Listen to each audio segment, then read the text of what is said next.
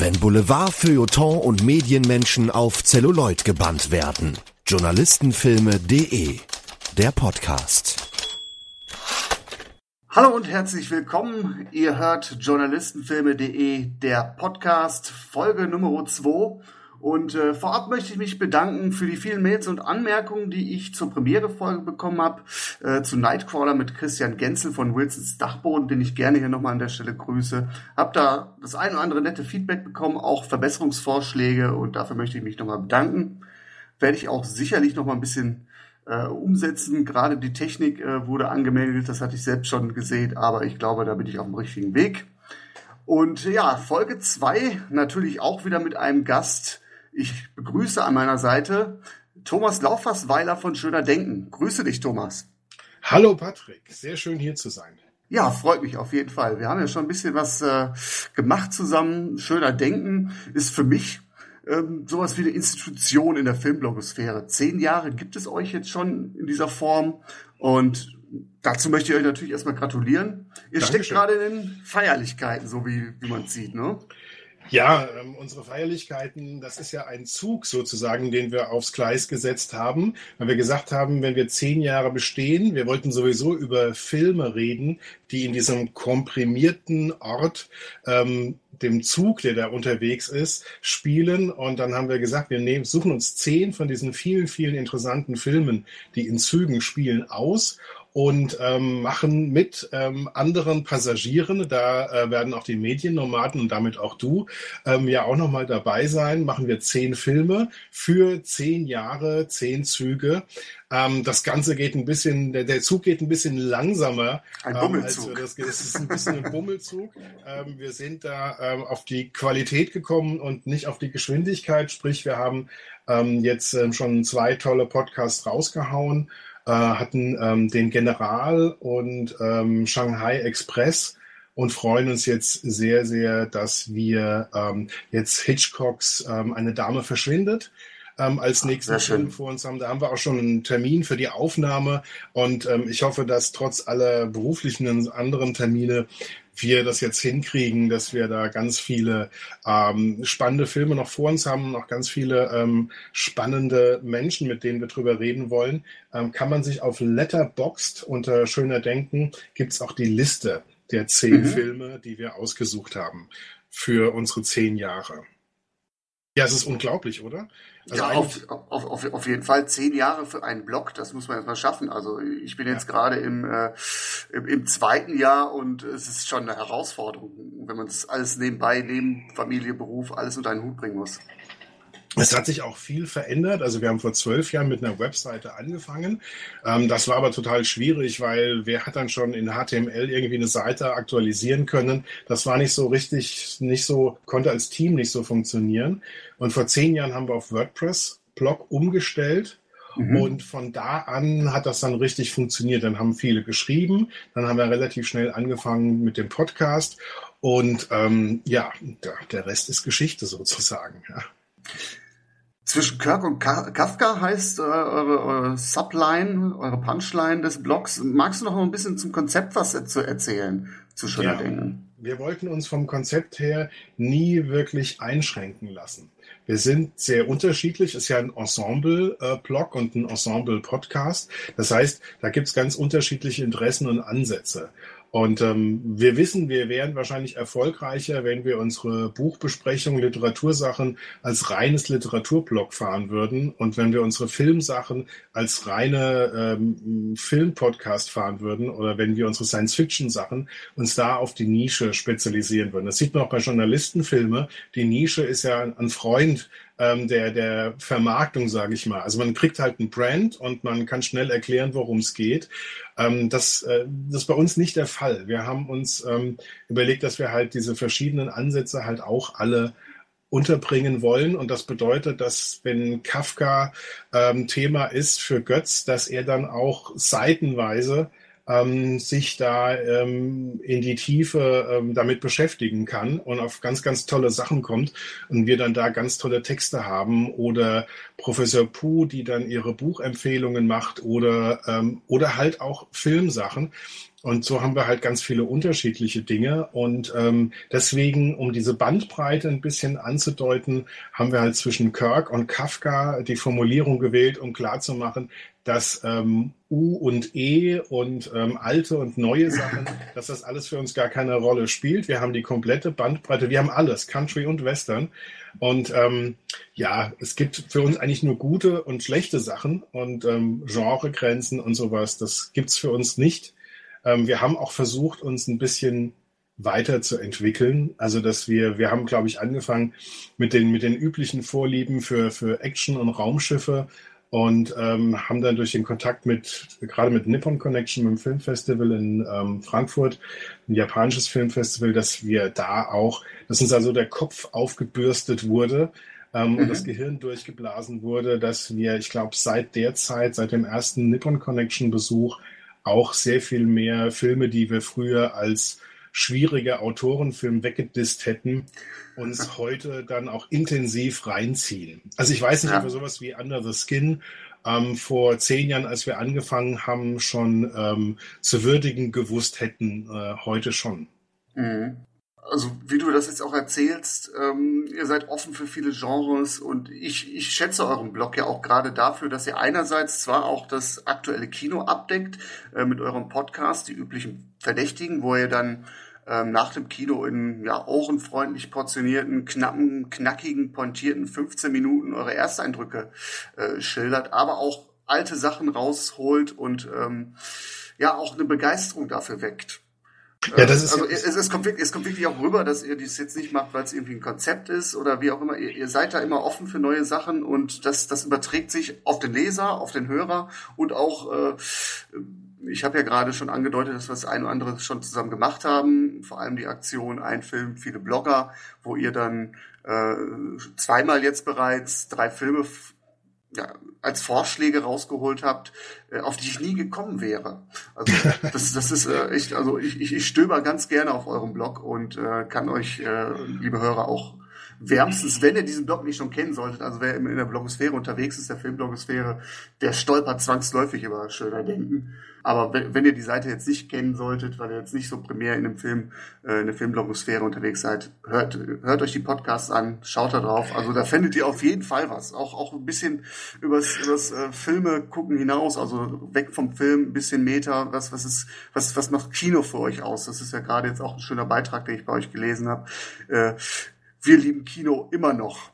Ja. Gerade wo Kino äh, das eine oder andere, ja, vielleicht in der, im Mainstream ein bisschen an Image verloren hat, weil es halt schwierig ist, äh, weil es teuer geworden ist, weil es äh, eine Freizeit, Freizeitbeschäftigung ist, wo man manchmal meint, die Leute geben einfach nur Geld aus, um sich dann ins Kino zu setzen und andere zu stören. Und äh, da habe ich, äh, habt ihr aktuell ein sehr, sehr schönes Plädoyer fürs Kino, was ich so unterschreiben kann. Also ich finde, bei euch findet man immer was. Dankeschön. Also du bist ja auch so der, der, dankbare Hörer, der uns genauso auffasst, wie, wie wir hoffen, dass es ankommen könnte. Ich glaube, die Mediennomaden haben uns auch den Spitznamen, den wir ähm, bei den Podcastern haben, verpasst. Nämlich die Mutter Teresa der, der Filmblogosphäre und äh, der Filmpodcasts, ähm, was ein bisschen daran liegt, dass wir das Filmpodcast-Verzeichnis und das Filmblog-Verzeichnis ähm, betreuen und dass wir versuchen immer, wenn wir unseren Podcast raushauen, auch immer ähm, andere äh, spannende Artikel, über die wir zu dem Film gestoßen sind, da auch die Leute darauf hinzuweisen, weil ähm, das, das Tolle ist ja, dass bei den Podcasts und bei den Blogs, dass da ähm, Gedanken ähm, eben aufkommen und dass da eine totale Qualität drin steckt, die man eben bei den alten weißen Männern, die für die FAZ und die Süddeutsche schreiben oder für mhm. sonst wen, eben nicht findet. Und ähm, deswegen sind wir auch immer sehr daran interessiert, dass ähm, wir auch andere Meinungen eben entdecken und dass ähm, vielleicht auch der ein oder andere dann nicht nur unseren Podcast hört, sondern halt auch gleich die Beiträge von den anderen auch so ein bisschen mitkriegt. Ja, definitiv. Also das, das, das Motto in Social Media meiner Meinung nach sollte sein, Sharing is Caring und ihr lebt es wirklich und äh, das, das finde ich halt echt klasse. Ähm, es ist halt auch schwierig. Jeder hat seinen eigenen Blog, hat seinen eigenen Schwerpunkt und äh, man ist so manchmal auf seiner Insel und ihr, ihr seid auch eine Insel, aber ihr ladet gerne dazu ein, auf die Insel zu reisen, vorbeizukommen, mitzufeiern, mitzugucken oder schnuppert mal, so macht so selbst mal Inselhopping und das finde ich halt äh, sehr bemerkenswert. Das, äh, ja. so, wie soll ich sagen, also Mutter Teresa, so altrustisch, es geht jetzt natürlich so ein bisschen hochtrabend, aber ja, das ist es halt. Ne? Ihr seid euch da nicht zu, äh, nicht, nicht, äh, ja, nicht so eitel, dass ihr da äh, das, das andere, was so links und rechts auf eurer Seite, dass ihr das im Vorbeigehen liegen lasst. Das finde ich sehr, sehr gut, sehr charmant. Wir machen das ja nicht nur aus altruistischen Gründen, sondern auch, weil wir die Erfahrung gemacht haben, dass es ähm, ein guter Weg ist, auch ganz, ganz viele spannende Leute kennenzulernen. Also beim letzten Nippon Connection hatten wir, glaube ich, 18 verschiedene Leute im Filmblogger und Podcaster Powwow von, ich glaube, 14 verschiedenen Blogs und Podcasts. Und was da für ein Austausch war, das lässt sich natürlich mit Geld nicht äh, bezahlen. Ja, klar. Das macht natürlich auch einen Riesenspaß. Natürlich, gerade der Austausch mit anderen Leuten. Ja. Also du bist ja von, von Genres, also egal welcher Couleur, nichts fies und äh, hier geht's ja um Journalistenfilme und ich weiß, dass du, Thomas, auch ein Fable für dieses Genre hast.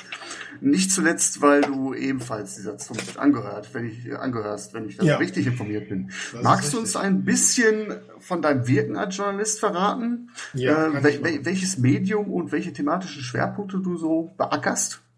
Na, bis auf Radio alles.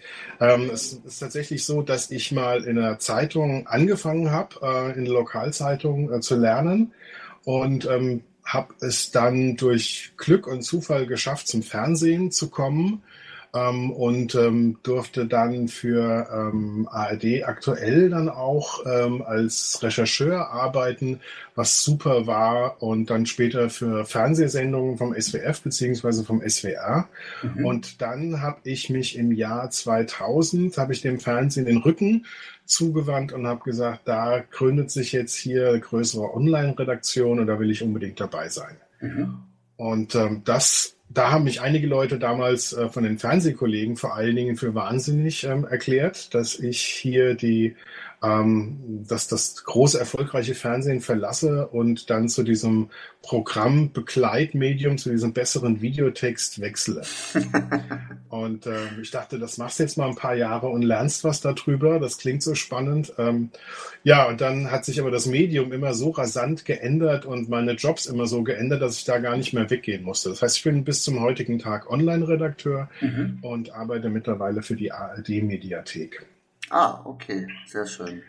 War damals auch tatsächlich so, ähm, du hast es nicht kommen sehen, ne? Also gerade du sprachst an, äh, oh, online, äh, erst belächelt, dann als äh, Hort von äh, ja, Bloggern und Nestbeschmutzern dann von Seiten der Journalisten be beschimpft. Äh, aber du bist ja stoisch deinen Weg gegangen, oder wie kann man sich das vorstellen? Du mhm. hast an, an, an das Medium geglaubt oder war es einfach ein ich Spaß war eine Freude. Ja, ich war ein Spätstarter, was, was den Umgang mit Computern betrifft. Und dann haben mir andere Freunde und Kommilitonen an der Uni ähm, gezeigt, wie das funktioniert mit ähm, Atari und mit Windows und was man da alles machen kann und dann HTML und dann hatte ich die Gelegenheit, gleichzeitig Fernsehautor zu sein für eine Sendung und gleichzeitig dafür auch Internetseiten zu machen.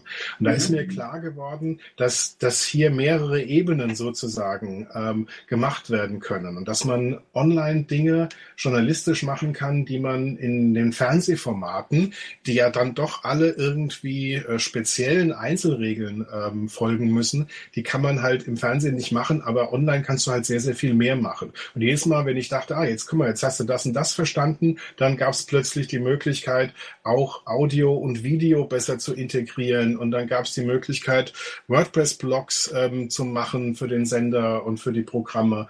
Und es hat eigentlich nie aufgehört, dass es immer, immer anders wurde. Dann kamen eben die verschiedenen Möglichkeiten, überhaupt Mediatheken anzubieten und und so weiter. Also das, ähm, das hat mich dann total gereizt. Deswegen bin ich auch dabei geblieben, ähm, weil einfach die Möglichkeiten sich immer weiterentwickelt haben. Und jetzt ähm, bin ich mehr oder weniger ein alter Mann. Also ich bin jetzt 50 geworden und sehe, dass ähm, sowohl die jüngeren Kollegen als auch Teile vom, von unserem jüngeren Publikum auch eine völlig andere Gewohnheit dann jetzt auch haben, die Mhm. völlig anders drauf sind und ähm, denen überhaupt noch journalistische Produkte ähm, anzubieten, ja. Und auch zu sagen, wenn wir jetzt, ähm, und das betrifft ja nicht nur dann die Sachen, die tatsächlich geschrieben werden, wo mich das halt immer gereizt hat, dass man halt ähm, online halt auch Texte sehr gut präsentieren kann, sondern dass äh, auch, äh, wie man diese Videos präsentiert und kuratiert, wie man das am besten macht, total faszinierend. Und dann halt auch Menschen mit journalistischen Produkten erreichen kann, die halt eben nicht mehr morgens mit der Zeitung auf dem Familientisch aufgewacht sind. Mhm. Das heißt, du warst nie einer der Verfechter oder äh, Kritiker, die gesagt haben, ähm, ja, das, das Internet, das ist äh, der Grund für die Krise der etablierten Medien. Ja, das ist, äh, es gibt viele Leute, die, die äh, erst den Schuss nicht gehört haben und äh, dann ähm, es am liebsten erfunden haben wollten. Das ist aber, glaube ich, normal. Wir sind alle in so einem Paradigmenwechsel, weißt du? Ja. Ähm, da gibt es Leute, die ähm, schon ähm, vor 25 Jahren ähm, erkannt haben, dass sich da was, was ändert und da schon Geld reingesteckt haben. Auch sogar bei den öffentlich-rechtlichen, was ich dann erleben konnte. Und dass es auf der anderen Seite dann auch Leute gibt, die es heute noch nicht verstehen, wie es eigentlich funktioniert und was man eigentlich damit ähm, für seine Produkte und für seine Zuschauer, für Mhm. sein Publikum erreichen kann.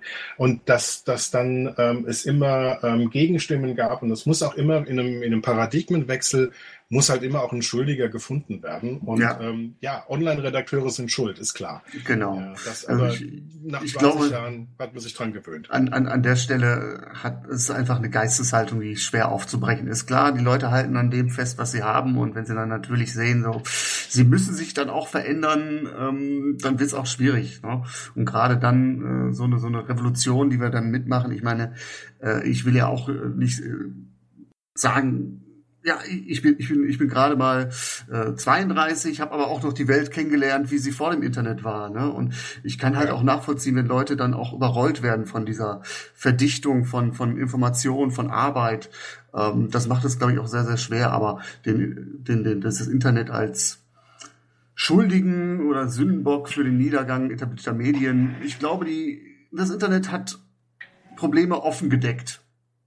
Ja, wir sind Aber- oft die Ziege, die das Gras über der Leiche wegfrisst. Genau. Aber ich glaube, die, die, ähm, die Kritik ist gar nicht mehr so im Mittelpunkt und Ja. ähm, ich glaube, das kümmert uns auch gar nicht mehr so sehr, sondern wir sind eigentlich schon damit beschäftigt, die mit den Veränderungen Schritt zu halten und vielleicht sogar die Veränderungen auch selbst zu gestalten. Ja, genau. Das, Also da es konzentrieren ja- wir uns eher drauf. gibt ja also diese Demarkationslinie Journalisten, Blogger gibt es ja schon fast gar nicht mehr, weil Journalisten automatisch zu Bloggern werden, weil sie sich selbst auch ähm, die Möglichkeit nicht nehmen wollen, ihre Produkte an den Mann zu bringen, auch aufzubereiten. Du hast es gerade schön ausformuliert, dass man halt ganz andere Möglichkeiten hat, äh, Informationen oder Geschichten an den Mann zu bringen. Und ich glaube, da sind wir jetzt an den Punkt gekommen, Ja, dass wir ja im Übermorgen angekommen sind. ja, sehr gute Überleitung. Sehr gute Überleitung. Sehr spontan. Wollte ich gar nicht drauf hinausarbeiten, aber es ist tatsächlich, es passte so schön. Wir sprechen nämlich über einen Film, den du vorgeschlagen hast und du hast da mir, bei mir offene Türen wirklich eingerannt. Äh, wir quatschen heute über Future World. Der deutsche Untertitel, damit die Überleitung auch klar wird, äh, ist Das Land von Übermorgen. Und äh, der Film stammt aus dem Jahr 1977, ist, ist die Fortsetzung eines meiner absoluten Lieblingsklassikers. Und dann ist da noch die Hauptfigur, die auch noch ein Journalist ist. Ähm, besser konntest du gar nicht vorschlagen. Die Wahl ist echt grandios. ähm, ich hatte den Film nicht auf dem Schirm. Wie bist du drauf gekommen? Warum hast du diesen Film vorgeschlagen? Wusstest du, dass ich Westworld-Fan bin? Oder Na, ich wollte unbedingt mit dir natürlich über Journalistenfilme sprechen. Und ähm, wir hatten ja erstmal über State of Play nachgedacht. Ähm, aber dann stieß ich irgendwann, ähm, ich glaube bei der Neuausstrahlung von, als Westworld als Serie kam, ähm, jetzt bei HBO angekündigt wurde, ähm, bin ich irgendwo nochmal im Netz über Future World gefallen. Und dann sehe ich ähm, Peter Fonda und denke mir, Mensch, das waren doch bei Future World damals zwei Journalisten. Ja? ähm, und dann war mein zweiter Gedanke, ah, Patrick, Journalistenfilme. Ähm, für mich war Westworld und Future World, die habe ich als Jugendliche in den 80ern im Fernsehen gesehen und ähm, war schwer begeistert. Und ich gehöre zu den ganz wenigen, denen Future World noch besser gefallen hat als Westworld. Ah, okay. Aha. Und das liegt, da können wir nachher noch drüber sprechen, aber es liegt auch daran, dass es ein Journalistenfilm ist. Also so wie Westworld ein Hybrid ist aus Western und äh, SF, ist ja ähm, Future World ein Hybrid aus F SF und Journalistenfilm. Mhm. Auf, auf jeden Fall. Also wer Westworld kennt und Future World nicht kennt und dann erwartet, einen ähm, Aufguss zu kriegen, die Story, äh, wie sie sich nachher entspinnt, ganz anders, als man sich vielleicht vorstellt. Also einfach mal, um äh, den, den, die, die Vorlage aufzugreifen.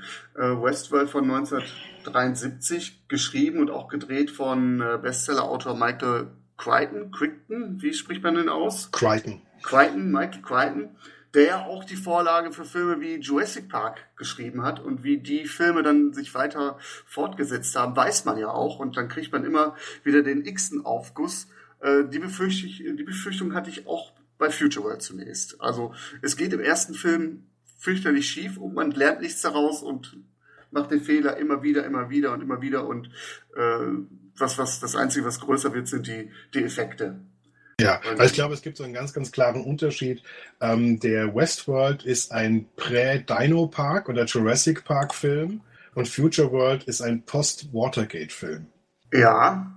Ja, ja, darüber habe ich gar nicht so, so nachgedacht. Genau, das im, im, im Nachgang von Watergate. Das setzt halt den Ton, aber das können wir gleich noch vertiefen. Einmal ganz kurz die Brücke zu Westworld.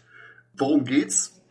Westworld ist ein futuristischer Freizeitpark, in dem Menschen eine Auszeit vom, vom Alltag nehmen können, indem sie sich in Welten eintauchen können, die völlig weit entfernt sind. Also eine Westernstadt gibt es, es gibt eine Ritterwelt, es gibt, hilf mir kurz auf die Sprünge, im, im, ersten Teil gibt es dann noch eine, die steht gar nicht so im Mittelpunkt, eine römische Welt, glaube ich, ne? genau. eine, Antike, genau. wo die Leute sich einfach ja, treiben lassen können, im, im Wilden Westen mit Robotern sich Duelle liefern können oder einfach in der römischen Welt den Gelagen der großen Herren dann beiwohnen können. Und das ist ein ganz wichtiger Punkt, ähm, totaler Eskapismus keine, ja. und keine Regeln. Das heißt, ähm, im Wilden Westen darf ich Leute erschießen und ähm, in, in Rom darf ich ähm, mit Sklavinnen schlafen und ähm, im Mittelalter darf ich irgendjemand das Schwert in den Bauch rammen. Das sind ja immer nur Roboter, äh, die man da zu Schaden bringt. Also ähm, die Aufhebung aller Regeln ähm, es wird auch häufiger mal angesprochen, ähm, erfüllen sich ihre geheimsten Wünsche. Ja, also man kann sich mal so richtig gehen lassen in einer total realistischen Umgebung, weil man die Roboter von Menschen nicht unterscheiden kann. Genau, ich glaube, man kann sie nur anhand der Hände unterscheiden, weil die kriegen die Wissenschaftler noch nicht so gut hin. Richtig. Und äh, schau, schau auf die Hände und äh, ja, es gibt halt zwei Hauptfiguren, die halt zusammen hinreisen und äh, sich das, das All-Inclusive-Paket Wilden Westen gegönnt haben. Und dann tatsächlich äh, den ganzen Spaß mitmachen, sich Kneipenschlägereien liefern, mit äh, herumhuren. Also dann ist ja der, der eine, der sagt dann so, hm, ah, soll ich denn, wie ist das denn mit dem Roboter? Ist das eigentlich ethisch korrekt, was ich da mache? Aber sie lassen sich dann gefangen nehmen von der Atmosphäre, äh, rauben eine Bank aus, brechen aus dem Gefängnis raus, haben den ganzen Spaß, den man den in Westworld auch verspricht. Ohne, ohne Reue, ohne Sünde. Und äh, es geht immer feuchterlich schief irgendwann mal. Dieser Spaß wird in Westworld aber auch schön inszeniert. Also gerade dieser Gefängnisausbruch, da ist dann auch so fröhliche Western-Musik und da bin ich auch in so einer klassischen Western-Komödie für ja. mal so für so 10, 15 Minuten drin. Das ist auch ähm, von Michael Crichton echt schön inszeniert. Ja, oder die Szene in der Bar, wo es dann zu einer Kneipenstegerei kommt. Die oh, wirklich so locker fluffig, wie man sie aus sämtlichen Western kennt oder aus Zurück in der Zukunft, wo die Leute dann einfach äh, durch die Gegend fliegen, Stühle fliegen und dann Piano spielt im Hintergrund, äh, einen flotten Beat. Und es macht halt einfach auch Spaß, ihm zuzusehen. Und man denkt sich auch oder tappt sich auch in einem Moment so, ach, das will mir auch Spaß machen. Ne? Ja, ja. Und es gibt halt auch so ikonische Bilder also das, das Wichtigste, was einem im Kopf bleibt, ist natürlich ähm, Jules Brynner als der Gunslinger, ja. also der Revolverheld. Und wenn man genau hinschaut, hat man das Gefühl, man hat ihn schon mal vorher gesehen und es ist in der Tat, ähm, Jules Brynner hat die gleichen Klamotten an wie bei Die Sieben Geschworenen. Und es ist praktisch optisch eine Kopie von dem Helden Chris, den Jules Brynner in Die Sieben, ähm, Sieben Geschworenen, die glorreichen Sieben Ja. ähm, ähm, spielt. Und ähm, nur durch, ähm, durch Jules Brynners Schauspielkunst jetzt als, wie soll ich sagen, emotionsloser, unaufhaltsamer, tödlicher Roboter ähm, umgesetzt. Ja, grandios. Also die beiden Helden treffen immer wieder auf Hugh Brenners äh, Androidencharakter und äh, sie werden ihn ja irgendwann nicht los. Es ist halt, die, die Andro Androiden sind so programmiert, dass sie irgendwann mal Streit mit den Gästen anfangen, damit die sich ein Duell liefern können. Und Hugh Brenner wird über den Haufen geschossen, kommt am nächsten Tag wieder, wird repariert, kommt wieder. Und irgendwann ist es halt irgendwo ein Running Gag, und plötzlich, plötzlich gibt es eine Fehlfunktion und Jill Brenner entwickelt ein Eigenleben und fängt an, unsere Protagonisten, aber auch andere zu verletzen. Läuft, läuft amok, die Maschine läuft amok. So kann man es sagen. Oder Ja. siehst du da eine Agenda? Nee, ähm, das ist tatsächlich so, dass in Westworld ähm, da keine Agenda sichtbar wird. Genau das ist ja auch die Leistung von Future World, dass sie ähm, diese Idee weiterdenkt Mhm. und ähm, jetzt überlegt, welche Agenda oder was könnte dann da auch passieren. Ja? Und ähm, es endet ja damit, dass einer der Überlebenden, einer der wenigen Überlebenden am Ende von Westworld da auf der Treppe sitzt. Und ähm, das ist ja eigentlich auch ein eher düsteres Ende ähm, in der Tradition der, der 70er Jahre Science Fiction, wobei Michael Crichton da ja mit MGM ähm, nicht viel Spaß hatte. Also der, der Mhm. durfte das Casting nicht aussuchen und der bekam ständig reingeredet. Der Film wurde um zehn Minuten gekürzt, um ein PG-13 zu kriegen. Also Mhm. ähm, um halt auch eine niedrige Alterseinstufung zu bekommen. Und er war mit Westworld tierisch unzufrieden später und hat dann auch erstmal echt keinen Bock gehabt, ähm, sich dann noch mit, mit Kino direkt zu beschäftigen. Das war dann, ähm, hat er erst Jahre später wieder gemacht. Also das war für ihn nicht so eine, nicht so eine positive Erfahrung. Und wenn man jetzt Westworld anschaut, dann ähm, merkt man auch, ganz, ganz viele gute Ideen werden nicht ausgeführt, sondern bleiben an der Oberfläche. Und ich habe jetzt von, von HBOs neuem Westworld-Ansatz noch nichts gesehen, Mhm. absichtlich. Da geht's wie mir, ja. Mhm. Aber ich glaube, das Potenzial, das äh, in der Idee von Crichton drinsteckt, ist Ja. perfekt für die heutige Welt von House of Cards und so weiter, wo man also wirklich dann auch äh, richtig die Dinge vertiefen kann. Und ähm, das ist eigentlich äh, eine fantastische Idee, Westworld als äh, hochwertige ähm, Ja. Serie jetzt aufzusetzen. Ja, das ist so, das ist mir auch aufgefallen. Also ich, ich liebe diesen Film. Ich habe den damals auch als Kind gesehen und äh, äh, er hat da auch eine, eine sehr, sehr lakonische Stimmung, auch gruselig. Es hat so ein bisschen was von diesem Frankenstein-Mythos, ne? also auf, aufgeweckte Figuren. Äh, die Menschen überschätzen sich mal wieder selbst. Es geht hier um die Auswüchse der Unterhaltungsindustrie und wie gehen wir mit, mit, mit, äh, mit der Ethik um? Ähm, wir knallen einfach ab, ohne, schlechtes, äh, ohne ein schlechtes Gewissen zu haben.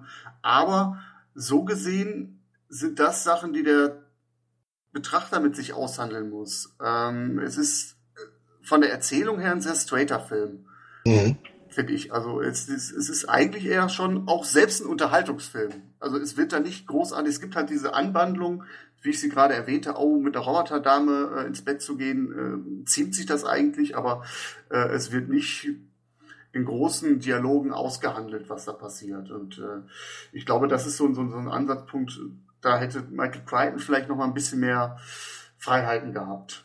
Ähm, also es ist auf jeden Fall ein Mainstream-Film, auch wenn Ja. man ihn mit anderen 70er-Jahre-Filmen vergleicht oder mit anderen anspruchsvollen Science-Fiction-Filmen auch später. Es ist schon, er bleibt im Mainstream. Also die Ja. Ideen sind zum Teil avantgardistisch, ähm, was, was die Geschichte betrifft, aber ähm, nicht zuletzt MGM hat offensichtlich sehr stark darauf geachtet, dass der auch, sagen wir mal, verkaufbar mhm. bleibt. Also wenn ich das jetzt vergleiche mit äh, Phase 4, diesem Ameisenfilm aus der gleichen Zeit von Saul Bass oder von anderen Leuten, da gibt's doch schon eine ganze Menge Filme oder Der Mann, der vom Himmel fiel oder ähm, da gibt's doch ganz viele Filme, wo man sehr viele What the fuck Momente hat, mhm. weil sie halt sehr, sehr schwierig sind und dem Zuschauer auch mal eine Überforderung überstülpen. Das ist hier nicht der Fall. Also ja, ähm, bevor es richtig zu hart wird oder zu schwierig wird, ähm, gehen sie wieder zurück in die, ja. in die Action und in das Entertainment. Ja, aber vor dem Hintergrund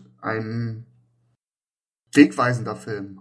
Absolut. Also ich glaube, Westworld war auch einer der ersten Filme, der die digitale Bildbearbeitung ein, äh, verwendet hat. Gerade diese Sichtweise, Ego-Perspektive, Roboter, verpixelte Sicht, die wir heute aus jedem Film kennen, nicht zuletzt aus Terminator auch. Ne? Also ich genau. würde schon fast so weit gehen und sagen, Westworld ist ein Duke Winner, der Ganzlinger ist ein Vorbild für Terminator, für Arnie.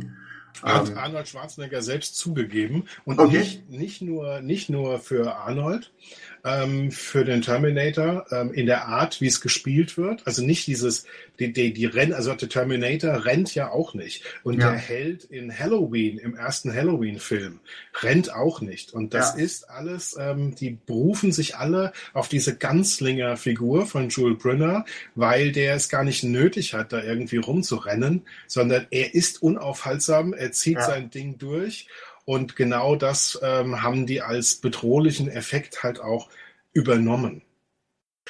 Ja, und das macht also gerade das Finale in den Katakomben der Forschungsstation, äh, das, das wirkt heute immer noch besonders gut. Und gerade in diesen Szenen ist diese äh, Parallele, wenn man sich vielleicht mal Terminator 2 anguckt, wo die beiden Terminatoren in den langen Gang aufeinander zugehen ähm, das ist, das ist irgendwo die Blaupause und ich kann, ich kann nicht anders als an, an, wenn ich Terminator gucke, an Westworld denken. Ja. Und das macht diesen Film für mich so, so, so groß. Also der, der Blick ähm, auch, das, das, wie wir das sehen, ähm, wie Cameron das gemacht hat, dass dieses innere Display für uns äh, zu sehen ist, ist eigentlich die Perfektionierung von dem, was äh, in Westworld zum ersten Mal zu sehen ist, nämlich, dass ein Maschinenbild genommen wird, ähm, um die, die Perspektive der Maschine zu zeigen.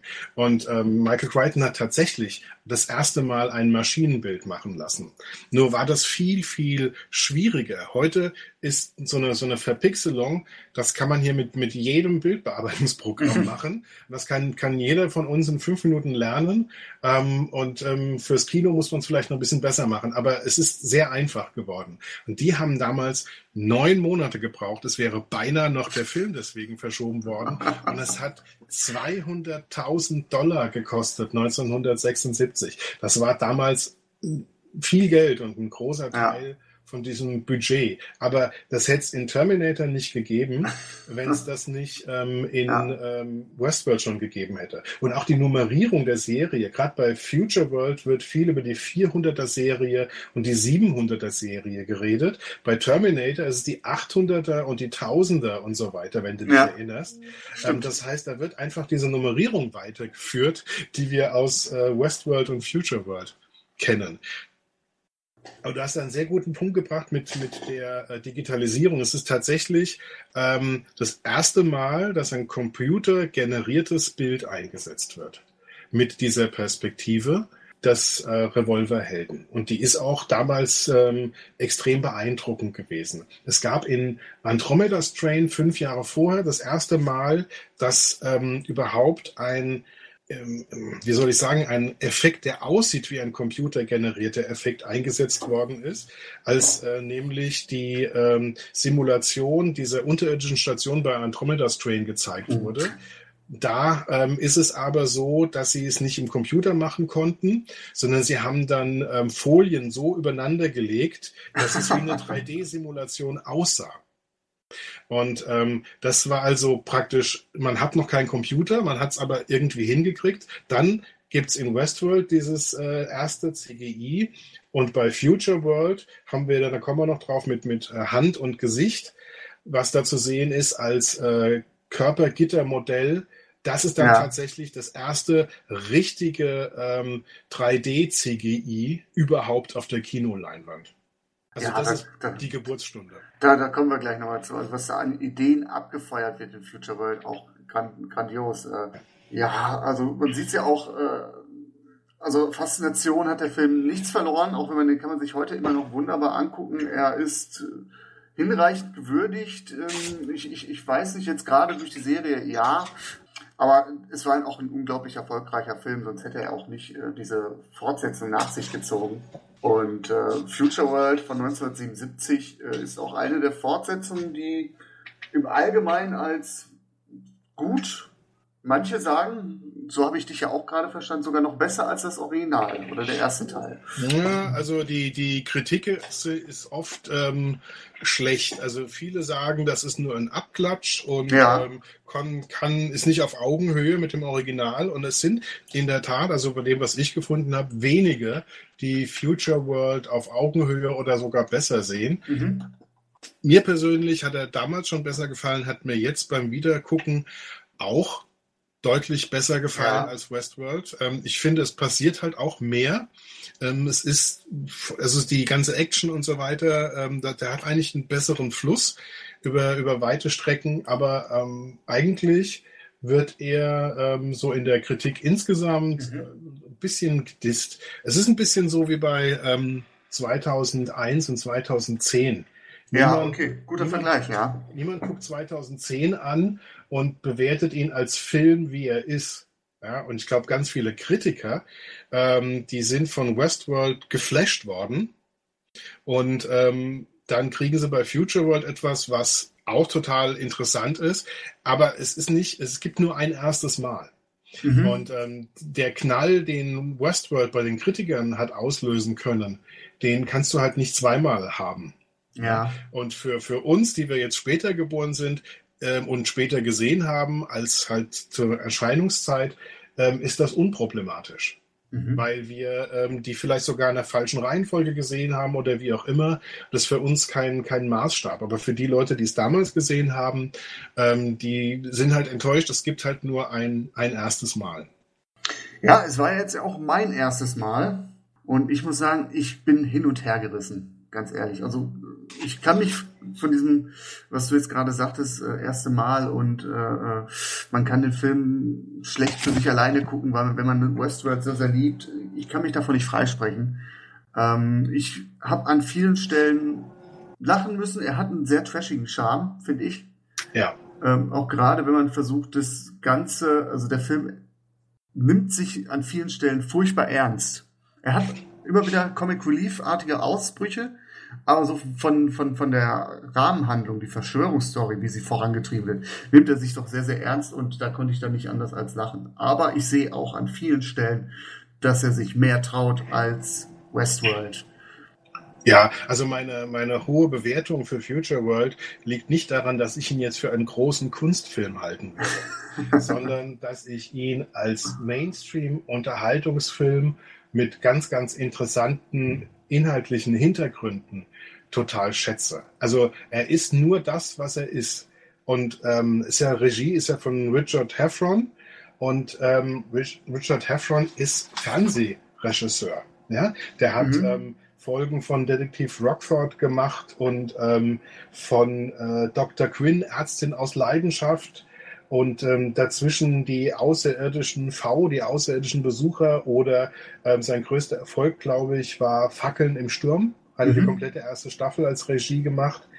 Und ähm, der einzige Punkt, wo er, glaube ich, einen, einen größeren Kinofilm gemacht hat, war Future World. War für ihn aber nicht ähm, der Beginn einer großen äh, Kinokarriere. Und ich finde, dass Future World auch ähm, einen ähm, TV-Event ähm, Atmosphäre so ein bisschen hat. Ja. Und von der Ausleuchtung ja, und so weiter. Der traut sich ja nie irgendwie so richtig dunkel zu sein oder ähm, da ähm, im, im, Vergleich zu Westworld ähm, irgendwelche Spielereien zu machen mit Ausschnitten mhm. oder mit, ich, ich nehme noch diese, diese ähm, Splitscreens bei Andromeda Strain, ja, das war ja, ja Avantgarde im Vergleich zu dem sehr brav getreten Future World. Also äh, du, du schmeckst das richtig. Im, Im, Grunde ist es eine TV-Produktion. Ja. Und das heißt, da gibt es schon ganz klare Grenzen ähm, für, für Future World. Innerhalb dieser Grenzen, finde ich, macht er halt einfach Spaß.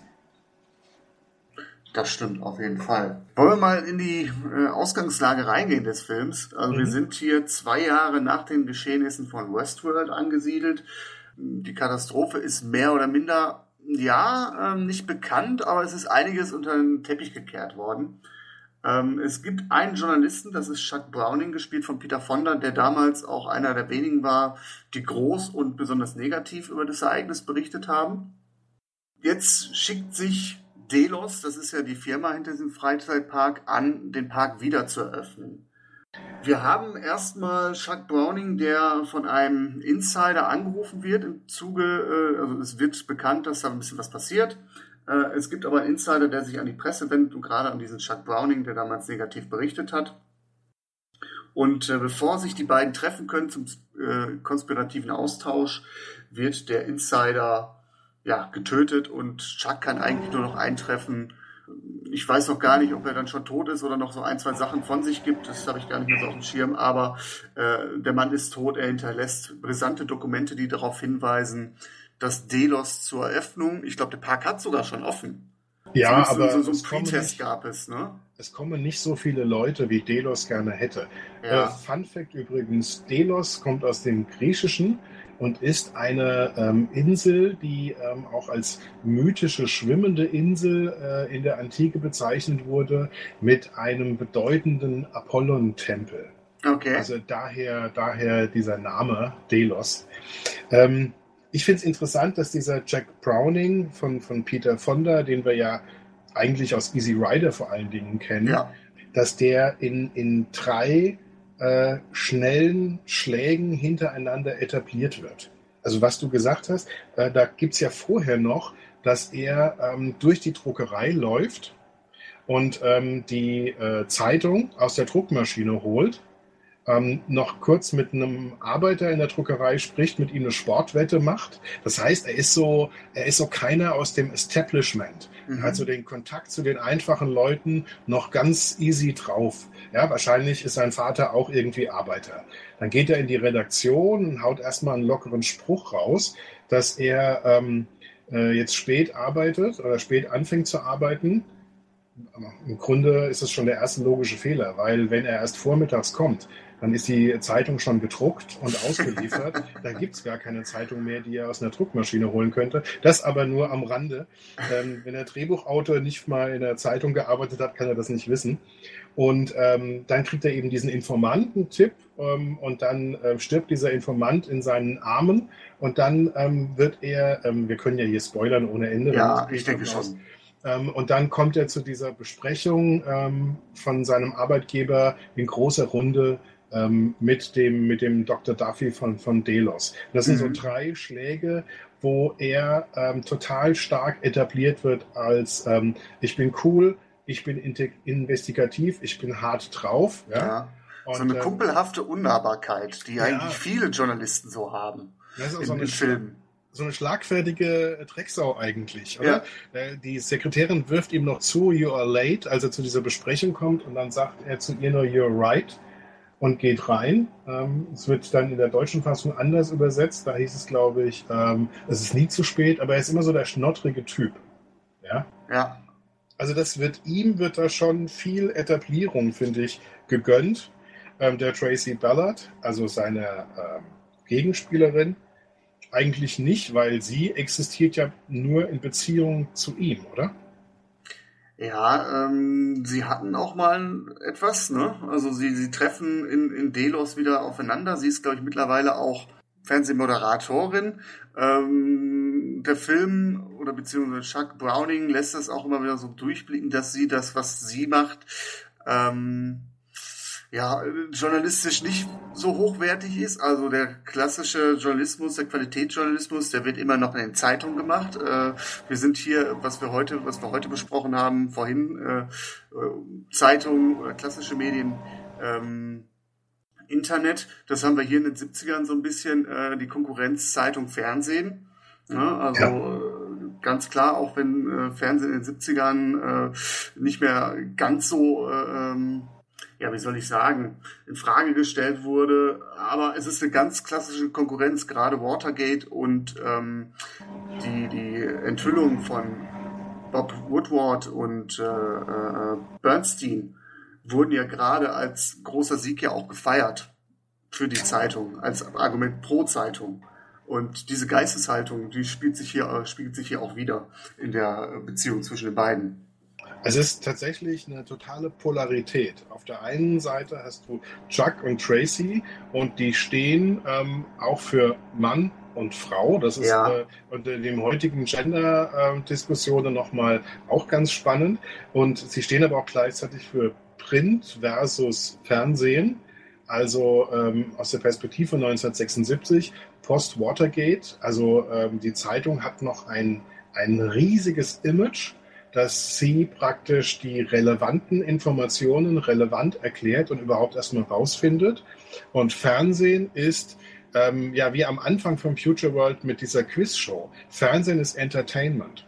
Und sie ist praktisch nur noch eine News-Anchor-Frau. Sie gibt nur praktisch das weiter, was richtige Journalisten wie Chuck ähm, rausgefunden haben. Das ist wirklich Journalismus versus Entertainment.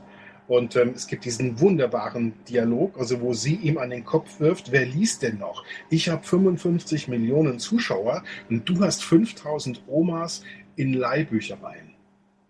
Das ist, finde ich, 2017 nochmal zu hören. Ja. Ähm, ein totaler Spaß, 40 Jahre später, ja, ähm, weil sich die Entwicklung ja ähm, noch viel, viel stärker in die Richtung begeben hat, dass eben Zeitungen ähm, aussterben werden. Also dass ja, wir einfach genau. merken, bis auf ein paar Qualitätszeitungen, bis auf ein paar Nischen, wird es in den nächsten 10 bis 15 Jahren vorbeigehen. Ja? Und ähm, da ähm, so eine Formulierung finde ich ähm, das total großartig. Aber es wird ja. auch, finde ich, durch den ganzen Film durchinszeniert. Chuck ist immer derjenige, der recherchiert, der versucht schon im Flugzeug die Interviews zu kriegen. Ja. Und ähm, er denkt auch gleich, also die Gästeliste sieht ähm, von, von Delos, das ist eigentlich wie auf einer Genfer Wirtschafts- und Politikkonferenz. Ja? ja, hochrangige Politiker, alle Machthaber, Militärs, äh, alles, was Rang und Namen hat, äh, sind da äh, vertreten ja. bei der Eröffnung. Also und Chuck will halt wissen, was was mit dieser Marketingmaßnahme, was es damit auf sich hat. Also ihm kommt das ja spanisch vor. Aber nochmal schön, äh, da fällt mir dann ein, wo du sagtest, ähm, dieser, dieser Spruch mit den äh, 8000 Omas in Leihbibliotheken, das perlt aber trotzdem an ihm ab, weil er weiß, er macht den richtigen, er macht den guten Job. Und vielleicht ist es dann auch so ein bisschen ähm, vorweggenommen, die, diese, diese Haltung ist vielleicht mit schuldig dafür, dass die Zeitungen dann nachher ähm, ja, die Augen verschlossen haben vor dem Problem, was sie haben, dass sie ihre Leute nicht mehr erreichen, dass sie ihre Leser nicht mehr erreichen, dass sie einfach ja die Präsentation auch ein bisschen vernachlässigt haben.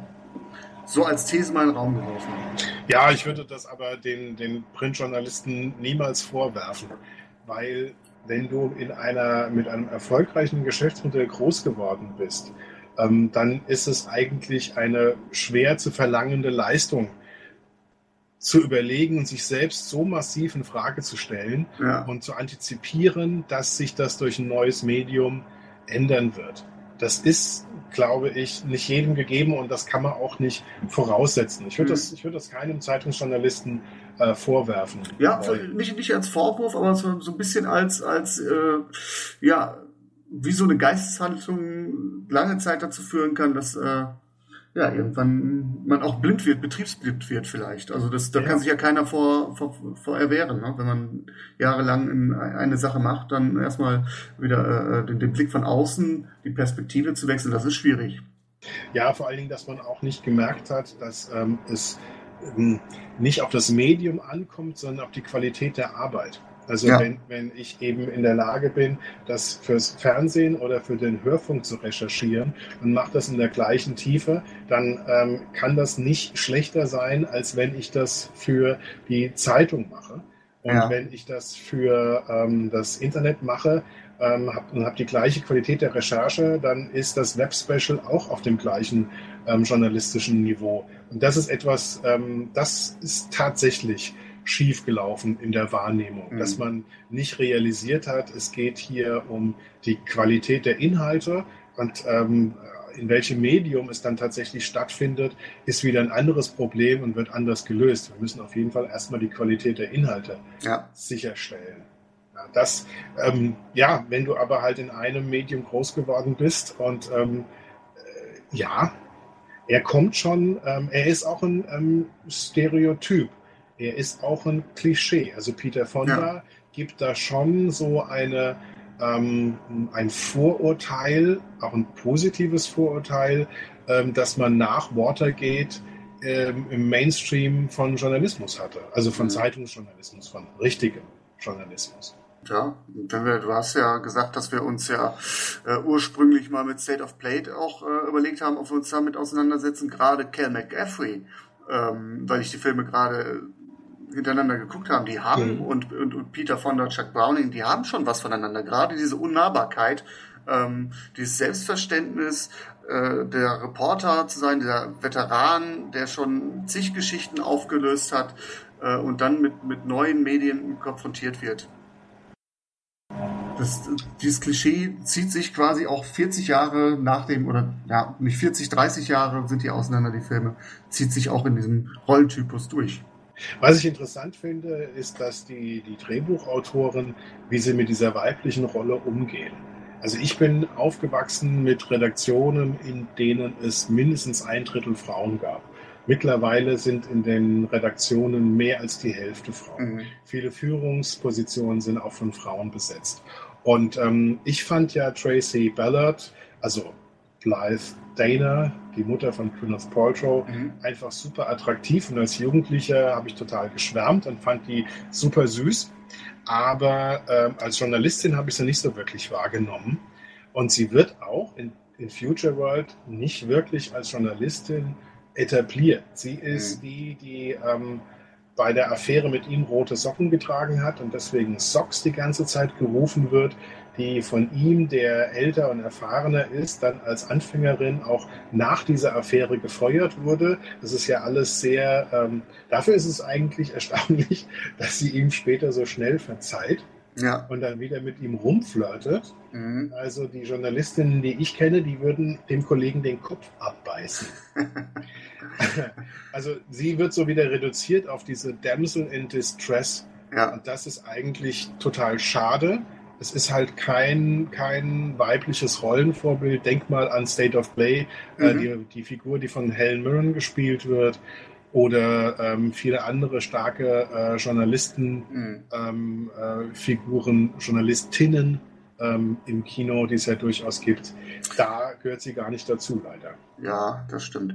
In der Hinsicht ist äh, Future World dann auch ja auch irgendwo ein Timepiece, das den Chauvinismus der 70er Jahre an einer gewissen Stelle widerspiegelt, habe ich so den Eindruck. Also gerade der Umgang mit Tracy Ballard, der ist mir an vielen Stellen sauer aufgestoßen, weil die Frau wirklich als Denzel in Stress, als Beiwerk degradiert wird. Äh, ich fühlte mich so ein bisschen erinnert an äh, die James Bond-Filme mit Roger Moore, wo Frauen wirklich Objekte sind und immer mit einem lockeren Spruch abgespeist werden, aber trotzdem die Frauen darauf stehen. Also ganz, ganz merkwürdig, wo man heute auch sagen, du hast gerade schon gesagt, die Redakteurin, die du kennst, dir in den Kopf abgerissen. Äh, das wird keine Frau mit sich machen lassen. Nee, heute schon mal gar nicht. Und ich glaube, in den 70ern, die Frauen, die sich als Journalistinnen hochgearbeitet haben, die konnten das ja nur durch enorme Qualität und durch, durch mindestens so hart, wahrscheinlich mit deutlich härterer Arbeit als ihre ja. männlichen Kollegen. Und die hätten sich sowas definitiv nicht bieten lassen. Aber vielleicht liegt es auch daran, wir sind drei Jahre vor äh, dem Jahr Null was die Frauenfiguren im Kino betrifft. Also drei Jahre ja. bevor Ellen Ripley aus dem Schatten ähm, äh, vor die Kamera tritt. Mhm. Und ich, ich, ich muss jetzt gerade so ein bisschen an einen anderen Journalistenfilm in Anführungsstrichen denken, an Anchorman mhm. mit Will Ferrell, wo gerade auch äh, dieses Verhältnis Frau-Mann im Fernsehsender eine Rolle spielt. Äh, ich weiß nicht, ob du ihn kennst mit Will Ferrell, Anchorman. Die ich ich habe eine starke Will Ferrell-Allergie. Ah, okay. Ja, also klar, da muss man für geschaffen sein für den Humor, aber gerade den Film würde ich dir ans Herz legen. Es geht mhm. tatsächlich um äh, einen Sender, einen Lokalsender San Diego in den 70er Jahren. Da haben wir das klassische News-Anchor-Team mit dem Lead-Anchor, mit dem Sportmoderator, mit dem Wettermann, alles Männer und plötzlich kommt eine Frau rein und gerade diese, diese, diese Macho-Sprüche, der Film persifliert das und die perlen dann natürlich an der Frau nachher ab und sie dreht den Spieß um. Ja. Okay. Das passt gerade so, also da fühle ich mich jetzt so in der, in der Diskussion gerade daran erinnert, dass äh, vielleicht so als kleiner Tipp von meiner Seite. Auch wenn du Will Ferrell nicht magst, kann ich nachvollziehen. Ich, ich mag den, ich liebe ihn. Ähm, aber gerade Anchorman ist, glaube ich, äh, eine Geschichte, die man äh, so losgelöst von Sachen wie Wiki Bobby oder wie auch immer, ähm, da muss man schon äh, hartgesottener Will Ferrell sein, äh, Fan sein, um solche Sachen zu mögen. Aber Anchorman ja gut, aus, aus beruflichen Gründen muss ich mir den wahrscheinlich tatsächlich mal geben. Ja, hat da auch eine sehr schöne, schöne Szene da drin. Aber jetzt mal unabhängig von der Frage Journalistin oder äh, Journalist, also von dem, von dem Rollenbild Mann und Frau im Journalismus, der Film an sich berührt ja ein Thema und stellt Fragen, wo er die Antworten nicht gibt, ähm, wo es um Sex mit Robotern geht. Ich habe mich gefragt, warum spielt das bei Westworld und bei Future World ähm, so eine große Rolle. Dieser ähm, Gewinner aus dieser Quizshow, dieser unsägliche Mensch, mhm. der, der redet ja pausenlos darüber, dass er Sex mit einer Roboterbiene haben möchte. Und ähm, dass er gehört hat, wenn man einmal mit so einer Roboterbiene geschlafen hat, dass man dann äh, keine normale Frau mehr haben möchte. Und ich dachte mir, wie, wie, woher kommt das in dem Ausmaß? Und ähm, es ist ja so, dass es auch in anderen Filmen, also in diesem hervorragenden The Stepford Wives, die Frauen von Stepford mhm. ja auch vorkommt. Wenn du den noch nicht gesehen hast, würde ich den auch dringend ans Herz legen. Ich ähm, glaube, ich kenne nur das Remake mit Nicole Kidman, glaube ich. Ne? Wow, wow, wow, wow, wow, gruselig. Ja. Ähm, guck dir das Original an, der ähm, ist ähm, von der von der Umsetzung ähm, ist aber niveauvoller als Westworld und Future World und ähm, geht da noch einen Schritt weiter. Also das wird einem richtig schlecht aus heutiger Perspektive, wenn man sieht. Und da geht es auch darum, dass diese Frauen perfekt sind. Und sie sind vor allen Dingen halt für die Männer perfekt als mhm. ähm, sexuelle Dienstbarkeit ähm, bis hin zum Waschen der Unterwäsche und das Repräsentieren nach außen ist alles perfekt. Und ähm, ich glaube, ähm, dass der, der Film auch ein Kind seiner Zeit ist. Also dass wir sind in wir sind 1976, das heißt ganz, ganz viele Frauen ähm, haben ähm, sich, wehren sich ähm, und definieren ein neues Frauenbild und ähm, überfallen diese männlich dominierte Gesellschaft mhm. damit, dass sie sich nicht mehr abspeisen lassen. Und wie reagiert der Mann, der ähm, seit, seit er in seiner Kultur denken kann, immer die Vorherrschaft hatte? Der Mann hat Angst. Und der mhm. Mann braucht jetzt eine Alternative. Also wenn die, wenn die Frau nicht mehr zu willen ist, dann muss es der Roboter sein. Und ich glaube, daher kommt das, dass ähm, ich weiß nicht, ob alle, mhm. die sich da, ähm, die darüber Filme gemacht haben, sich da intensiv darüber Gedanken gemacht haben. Aber ich glaube, ja. daher, ähm, das ist die Antwort auf die Frage, warum für Männer Sex mit Robotern mit der mit der realen Emanzipation ähm, mhm. in den 70ern plötzlich ein Thema wird. Weil ja. wenn, wenn die Frau nicht mehr gehorcht, dann äh, gehorcht nur noch der Roboter. Ja, ich, ich habe da jetzt keine Antwort darauf, aber wenn ich jetzt so darüber nachdenke, ist das ja nicht nur in den 70er Jahren ein, Thema, auch wenn du dir Sachen anguckst wie ähm, äh, der Sandmann, die Automatenfrau, also schon in der Literatur des 18. Jahrhunderts, äh, gerade ja, die, die, die, der Mann, der sich dann vom Willen der Frau äh, lossagen kann, also autark wird, dadurch, dass er sich Maschinen und äh, Roboter zu eigen macht, das ist ein gutes Motiv. Mhm. Ich weiß nicht, ob es dazu noch mehr gibt. Also ich finde es auf jeden Fall ähm, tatsächlich interessant. Ich meine, das wäre ganz schnell ja auch bei Gummipuppen und so, ne? Ja, ja, ja. Äh, ich, ich weiß, dass es ähm, eine japanische Firma, die lebensechte Roboter herstellt, die tatsächlich da groß drauf schreibt in die Bedienungsanleitung etc., dass ähm, die äh, Käufer ja Männer sind in der Regel, mit diesen lebensechten Robotern keinen Sex haben dürfen und auch sonst nicht in undezente Art und Weise mit diesen ähm, Robotern umgehen sollen. Und wir mhm. wissen ja, wenn es ein Verbot gibt, dann ist es notwendig, weil irgendjemand es getan hat. Ja, ja also ja. Ich, ich, glaube, ähm, das, ist, das ist was anderes als nur Roboterfetischismus, ja. sondern, sondern tatsächlich ähm, die Hoffnung, diese ganzen ähm, Probleme, die es gibt, weil man ähm, eine Frau so behandelt, wie sie, äh, wie sie es verdient, nämlich als ganz normaler Mensch, ja, auf Augenhöhe, ähm, dass, äh, dass das ja äh, sehr viel Stress mhm. macht. Ja? ja, ja, klar, diese ganz sozialen Implikationen.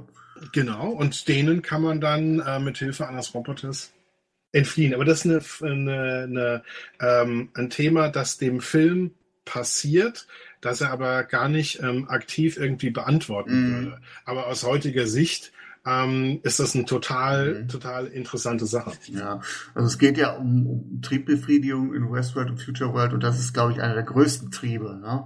den äh, wahrscheinlich jedermann auch irgendwo hat, ein sexueller Trieb. Man kann natürlich sagen, okay, ich will Roboter erschießen, Gewalt, Fantasien, aber äh, sexuelle Lust, empfindet ja jeder, ne? Und da vielleicht ist es deswegen auch ein Ansatzpunkt, da kann, da kann jeder auch seine Fantasien ausleben.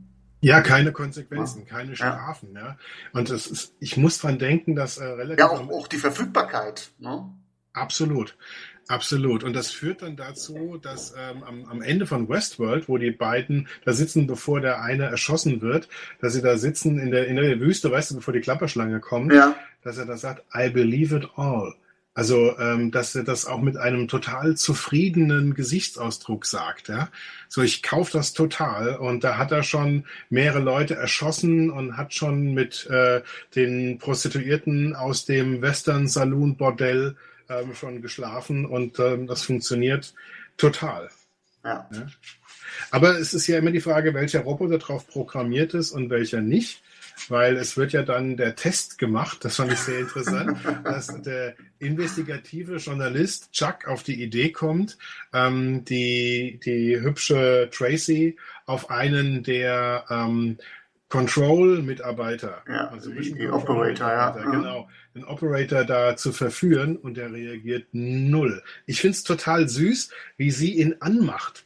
Ähm, sie sagt, du bist toll, du bist klug, du hast einen tollen Job, erklär mir die Welt, ja. Mhm. Reinstes äh, Aufforderung zum Mansplaining, ja? ja. Ich, so nach dem Motto, ich bin als Frau ein kleines Dummchen und ich verstehe das alles nicht und äh, davon abgesehen, dass ich äh, dich brauche zum Welterklären, bin ich auch so einsam. Da dachte ich mir, boah, sind wir als Männer echt so leicht einzufangen? ja? Wahrscheinlich schon. Vielleicht dann auch so mit dem das Nerdtum, äh, dieser, dieser Kopfmensch, dass man den natürlich auch ganz leicht mit, mit äh, der Arbeit dann auch einnehmen kann. Sie könnte ja auch, was weiß ich, den, ihre Bluse aufknöpfen oder was auch immer, lasziv irgendwas ihm ins Auge, äh, ins, ins Ohr hauchen. Äh, das macht sie ja nicht. Sie geht dann diesen, diesen äh, Wissensarbeiter direkt an. Ja, der, einen echten Operator wäre da wahrscheinlich auch der Puls hochgegangen. Ja. wir sind jetzt schon, schon mittendrin äh, bei der Stippvisite auf Delos, beziehungsweise sie sind ja dann in der ähm, Weltraumwelt unterwegs. Also da wird dann eine Reise mit dem Raumschiff simuliert. Ähm, vielleicht aber einen kurzen Schritt zurück, weil ich fand es halt sehr interessant, wie dieser Hype äh, über, äh, über die Neueröffnung, wie der sich eigentlich entspinnt und wie groß der eigentlich ist, weil das kann ich ja überhaupt nicht nachvollziehen. Das ist auch das, was ich so Jurassic Park und Jurassic World ankreide. Beim ersten Mal ist es fürchterlich schief gegangen. Ähm, und trotzdem sind die Menschen so unbelehrbar. Ähm, ich meine, der Mensch scheut sich ja auch nicht davor, die Titanic nachzubauen. also, ich finde es ja gar nicht mal so unrealistisch, aber dass das dann von der, von der, von der, von der Medienschar auch so unkritisch aufgenommen wird. In diesem Pressegespräch, ähm, in dem ja. Äh, äh, der, der Delos-Mitarbeiter, der Leiter des Freizeitparks, Mr. Duffy, ähm, ja, um Vertrauen wirbt, um er lädt sie ja quasi zu einer Pressereise ein. Nichts anderes ist es. Ja. Und in diesem Gespräch wird deutlich, das ganze Ausmaß der Katastrophe, das ist ja das, was ich eingangs sagte, es ist so, ja, äh, irgendwas ist mit dem Park nicht in Ordnung gewesen, aber was wirklich passiert ist, ist es nicht wirklich aufgearbeitet und in diesem diesem, äh, in dieser Einladung zur Pressereise wird bekannt, dass 50 Urlauber und neun äh, Mitarbeiter gestorben sind und keiner, das ist eigentlich, das ist doch eigentlich die Geschichte, Thomas. Und keiner, alle gehen drüber hinweg und sagen, ah, ah, jetzt gucken wir, ob es doch funktioniert. Hat das aber nicht was mit der menschlichen Natur zu tun? Überleg mal, wir haben in Fukushima ähm, gesehen, wie unglaublich schwer das zu ja. kontrollieren ist.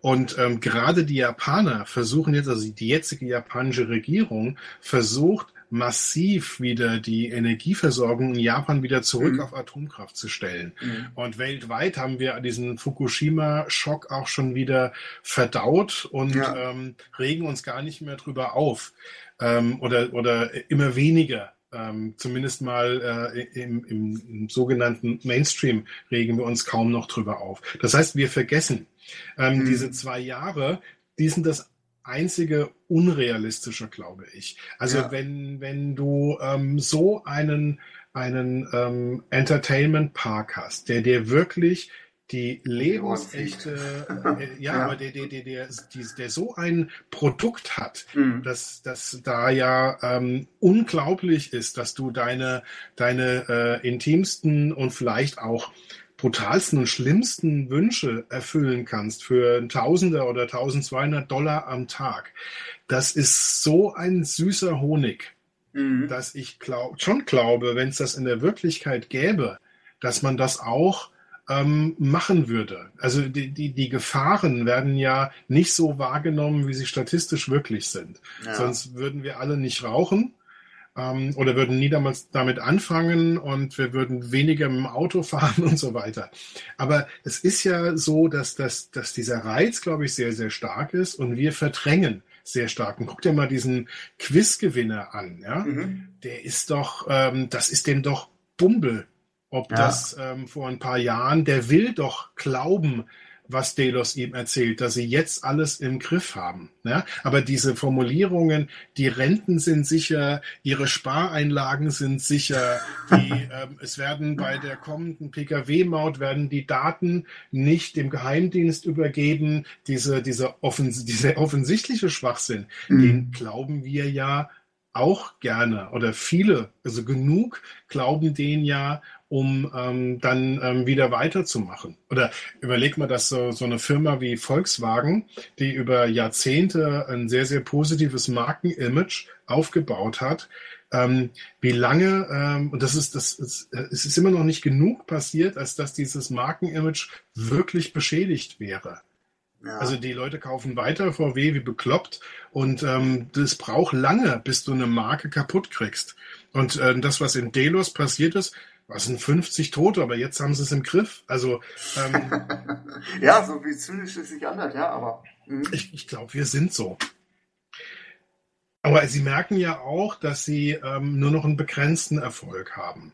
Delos kommt mhm. ja deswegen zu, zu, IMC, also zu dieser International ähm, Media ähm, Corporation, glaube ich, heißt sie, wo mhm. beide angestellt sind. Das erklärt auch, warum ein ähm, Print- und ein ähm, Fernsehjournalistin da gleichzeitig vom gleichen Arbeitgeber hingeschickt werden. Ähm, die kommen ja, äh, also der, der Dr. Duffy von Delos wird ja deswegen da zur Presse geschickt, weil sie eben nicht so viele Menschen haben ähm, wie sie gerne hätten. Das heißt, mhm. ähm, ja, manche haben es wieder vergessen, aber ähm, sie wollen mehr Leute haben. Und später erfahren wir, dass sie nicht nur mehr Leute haben wollen, sondern dass sie auch bestimmte Leute haben wollen. Und dazu brauchen sie nicht nur viel Werbung, sondern auch ähm, eine gute Presse. Ich mhm. muss gerade jetzt dran denken, weißt du, Samsung hat ähm, ein, ein Riesenproblem gehabt mit dem Durchbrennen der Akkus. Das ja. hat jeder mitbekommen, der sich jemals in seinem Leben für ein Smartphone interessiert hat. Und jetzt fahren sie eine millionenschwere Werbekampagne über ihre Qualitätssicherung. Das heißt, die setzen einfach ein anderes Narrativ. Und das ist genau das, was Delos mhm. im Film auch macht. Jetzt sind wir sicher. Fail safe, sozusagen. Also ja, aber da, dafür brauchen sie noch die Presse. Heutzutage äh, würde man sich ein paar Blogger einladen oder wie auch immer, ne? Ja. ja. Also, also ich, mich mich hat es eigentlich auch nur gewundert, also ich stimme dir in allem zu, ähm, die Hybris der Unbesiegbarkeit und die Unbelehrbarkeit, das, das ist, glaube ich, die Natur des Menschen. Aber gerade so ein ähm, investigativer Journalist wie Chuck Browning, der dann sich dann klar mit einer gewissen Skepsis, Skepsis äh, auf die Reise einlässt und weil er auch seine eigene Agenda verfolgt, weil er diese äh, Dokumente aus dem Behindertentreffen mit dem Insider äh, mit eingepackt hat, aber dass der dann so einfach sagt, okay, er, er lässt sich drauf ein. Ja, man denkt aber sonst wird die Geschichte ja nicht weitergehen. Muss man ja auch mal die Kirche im Dorf lassen. ja, aber er wird ja auch dann, ähm, sie entschuldigt sich ja praktisch ein bisschen ja. dafür, dass er immer so misstrauisch und so neugierig ja. ist. Und ich denke mir, mein Gott, er ist investigativer Journalist. Ja. Ich meine, wenn, wenn er nicht neugierig und misstrauisch ist, dann hat er seinen Job verfehlt. Ist dir übrigens aufgefallen, dass ähm, ich bei ihm habe ich niemals einen Notizblock gesehen oder eine Fotokamera und sie spricht ab und zu mal ein mhm. Diktiergerät.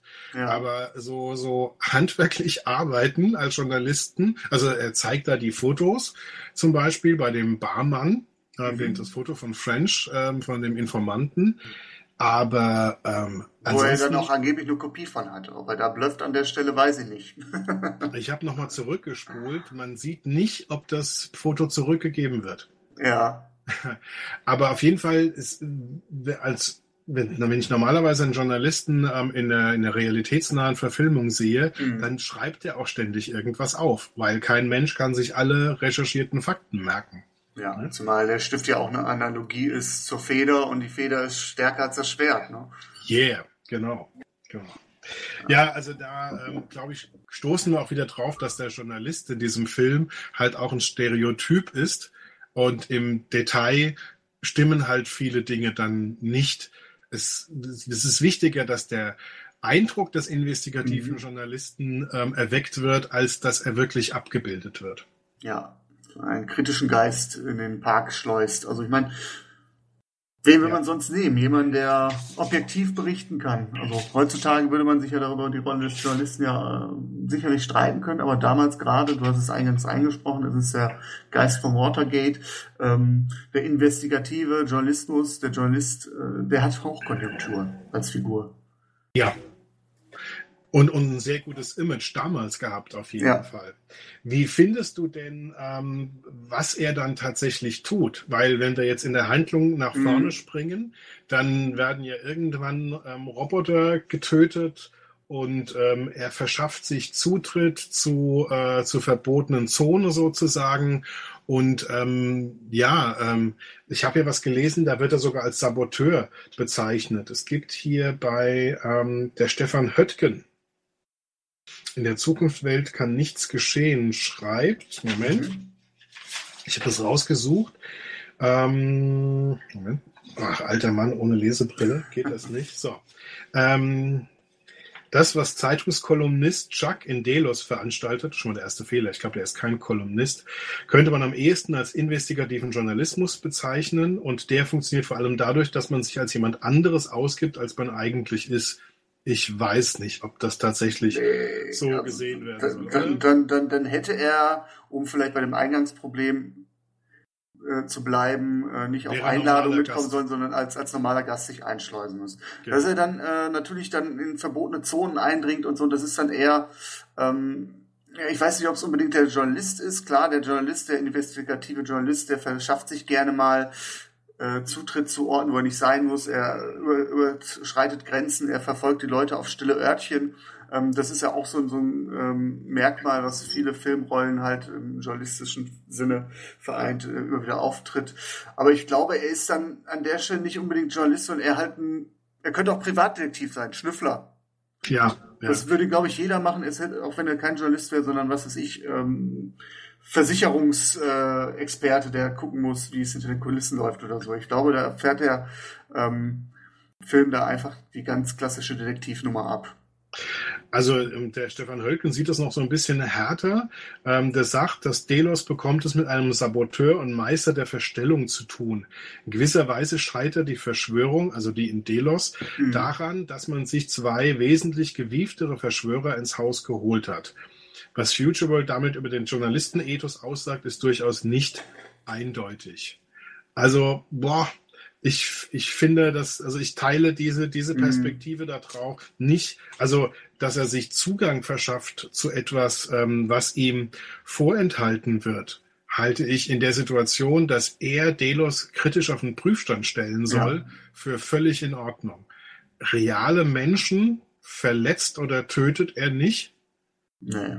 Und ähm, natürlich verstellt er sich ein bisschen, aber ähm, das ist in der Situation auch nicht anders möglich. Also ich, glaub, ich, glaube, ich glaube, der Journalist an der Stelle ist dann tatsächlich nur, weil er populär ist, ein Vehikel. Ja.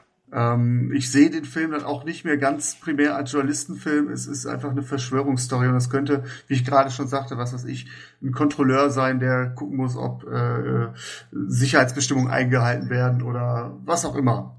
Der Journalist ist einfach, äh, das muss man ihm lassen Typus, der dazu geeignet ist und da sollte der echte Journalist auch darüber froh sein, dass man das äh, dann tatsächlich auch noch so sieht, auch in heutigen Filmen, dazu da halt Verborgenes ans Licht zu zerren. Ja, man wünscht sich natürlich, dass ähm, der, der Tonfall ähm, der, des Films ähm, dann halt der eher wäre von drei Tage des Condor oder ja. eben All the President's Men.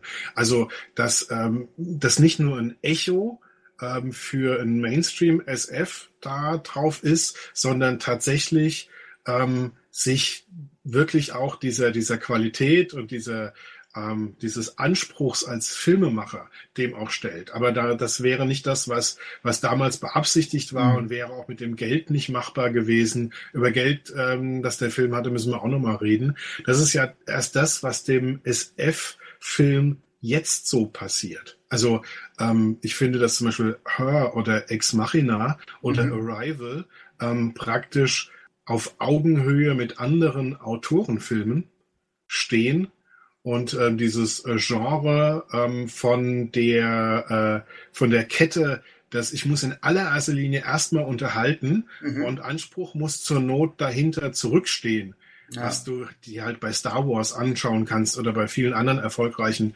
Science-Fiction-Sachen, die immer das Bild von SF prägen. Ja. ja. Und damit läuft Future World auch ein bisschen rum. Ja, ich habe relativ wenig Geld zur Verfügung, soll aber möglichst viel Zuschauer ins Kino locken. Ähm, und da kann ich nicht ähm, so eine so so ernst aussehen und mhm. so anspruchsvoll im Detail meine Klar. Dialoge und meine Handlung machen wie bei Drei Tage das Kondor. Aber ja. Villeneuve hat das für Arrival einfach durchgezogen. Ich meine, da muss man ja auch gucken, wir sind in den 70er Jahren, was ist noch populär? Martial Arts. Ne? Und da werden dann irgendwelche schlechten Martial Arts Kloppereien mit in den Film reingedrückt wo du dann wirklich sagst, okay, jetzt haben wir es komplett äh, verlassen, das Terrain. Oder auch die Basis an sich, wie sie aufgebaut ist, das hat ja mehr was von, von James Bond oder Scorpio oder wie auch immer, diese riesengroße unterirdische ja. Anlage, wo dann nachher äh, die ganz große Verschwörung aufgelöst wird. Wobei, ähm, wenn, das suche ich gerade mal raus, es ist ja so, dass sie das gemacht haben, um Geld zu sparen, weil sie gesagt haben, so Kulissen wie für Westworld, mhm. die kriegt ihr nicht nochmal bezahlt. Das könnt ihr abhaken, das Geld bekommt ihr nicht. Also haben sie existierende Schauplätze genommen. Und zwar mhm. George Bush International Airport, dann ähm, Jones Hall, ich glaube, das ist auch in Houston und vor allen Dingen das Lyndon B. Johnson Space Center in Houston. Da mhm. haben sie dieses riesige Tor, weißt du, diese, diese, ja. diese riesige Luke, die man dazu machen kann und ähm, diese riesige Schallkammer, in der die Programmierung der Roboter stattfindet. Mhm. Mit diesen, weißt du, mit diesen Schaumstoffdreiecken, dieses ja. riesige Ding. Ähm, das fand ich, sieht sehr beeindruckend aus. Und ähm, das war natürlich viel billiger, als ähm, diese ganzen Sets irgendwie bauen zu müssen. Ja, aber jetzt, wo du es auch sagst, ich glaube, ich kann mich kaum an Szenen erinnern, die unter freiem Himmel spielen. Nee. Da ist anfangs, äh, äh selbst das, das ist ja irgendwie äh, das konspirative Treffen, das auf einem Platz stattfinden soll, selbst da schwenken die dann ins Gebäude ein. Also da ist ja nichts nicht, nichts Freies, überhaupt nicht. Ja. Aber ich finde, ähm, dass, dass sie das in realen Schauplätzen gedreht haben, bei der NASA etc., mhm. das ähm, rettet dem Film auch zwischendurch so ein bisschen den Hintern. Also, ja. ähm, weil wenn so bestimmte Details plötzlich unrealistisch werden, ich spreche da vor allen Dingen davon, dass diese drei Samurais, die sie unterirdisch jagen, in dieser Forschungsabteilung in diese Kammer gebeamt werden. Mhm. Und da gibt es einen, einen unglaublichen Sprung in der Plausibilität ähm, der zur Verfügung stehenden Technologie. Weil dass es einen, einen Roboter gibt, dass man einen Roboter bauen kann, der so echt wie ein Mensch aussieht. Das ist was anderes, als wenn ich ähm, solche Roboter in eine Kammer hineinbeamen kann, wie bei Star Trek. Mhm. Und da dachte ich mir, boah, das ist jetzt extrem unrealistisch. Das Setting aber ähm, ja. setzt einen realistischen Ton. Mhm. Gott sei Dank. Das wirkt dann so ein bisschen dagegen. Also ich finde es auch jetzt gar nicht vom Look unpassend. Ich finde, er ist zum Teil sogar atmosphärischer, was so diese gruseligen Szenen betrifft. Also gerade diese Szenen in dieser Roboter-Krankenstation, wo die Roboter richtig Frankenstein-mäßig zusammengeflickt werden. Und dann sind das ja. diesmal nicht nur zwei, drei, die da auf den Tischen liegen, sondern eine ganze Armada und dann in so ein leicht rotes Licht getaucht und in so gedrungenen Räumlichkeiten. Also da ist mir schon der Schauer über die, die, die, äh, die Haut gegangen, ja. Ja, es ist, das ist auch, glaube ich, im Sinne von Michael Crichton, der ja auch eine medizinische Ausbildung hat, ja. ähm, dass sie dann mit diesen blutroten ähm, Operationsgesichtsmasken und so, das ist tatsächlich sehr gruselig. Ja. Richtig gruselig fand ich aber auch die drei Robotergesetze von Delos. Erinnerst du dich da noch dran? Ach, da müssen wir jetzt nochmal helfen. Ähm, die sind so nach, ähm, weiß nicht, 80 Minuten oder so, ja. ähm, kriegen die die eingepläut. Das ist in diesem, in dieser Schallschutzkammer. Mhm. Und das erste Gesetz ist, ich werde Delos nie schaden. Mhm. Das zweite ja. Gesetz ist, ich werde immer die Befehle von Delos ausführen. Und das dritte Gesetz, ich werde mein Original zerstören das hat mich damals schon tief beeindruckt und jetzt äh, das, das wieder zu hören, fand ich wunderbar, so eine, so eine ähm, Pervertierung der drei Robotergesetze von Asimov. Asimov, ja. Sehr schön. Was mir auch an diesen Kopien dann später gefallen hat, in diesen Duellen, dass sie ja ähm, praktisch auch den Humor ihrer Originale übernommen haben. Und dann, ähm, dass also der Roboter Chuck genauso schnottrig redet wie, wie der echte Chuck. Ja? Und ähm, dass, dass dadurch ähm, wirkt es glaubwürdig, dass wenn er später auf die Menschheit losgelassen würde, dass ja. niemand den Unterschied erkennen würde. Stimmt. Ähm, ich, ich hatte gerade noch was anderes, also wo wir jetzt gerade bei der Machart waren, ähm, viele kleine Einfälle. Ähm, ja. wie, wie, wie findest du denn äh, so generell den, den Output an Ideen in dem Film, um jetzt vielleicht mal so die journalistische Schiene zu verlassen und nochmal so den Film in die ganze Bewertung einfließen zu lassen. Also mich haben damals in den 80ern, wo, ähm, sagen wir mal, es im Kino noch nicht äh, so viel ähm, perfekte künstliche Welten gab wie heute, also noch vor Matrix etc., mich haben da verschiedene Sachen sehr beeindruckt. Zum Beispiel Clark, also dieser Roboter, den der Arbeiter ähm, Harry Croft da äh, mhm. in den Kellern hat, äh, der ähm, ein, ein Schrottroboter war, der mal ein Gladiator war oder sowas in der Art und der dann, ähm, ja, Harry nimmt ihm das Gesicht weg. Mhm. Wahrscheinlich, weil er das nicht erträgt, ähm, in, dieses, in dieses künstliche Gesicht zu gucken. Ähm, und ähm, dann sieht man praktisch als Gesicht immer nur diese, diese Technik, also diese, diese Drähte und Lampen und so. Ja. Das hat mich ähm, damals schon, schon sehr beeindruckt, ähm, aber, aber das war gar nicht so sehr eine Spielerei, sondern das war mehr so ein ikonisches Bild. Ähm, von, den, von den Spielereien fand ich das Schachspiel. Super. Genau, darauf, darauf wollte ich hinaus. Das Schachspiel Total klasse. grandios gemacht. Und auch dieser Boxkampf.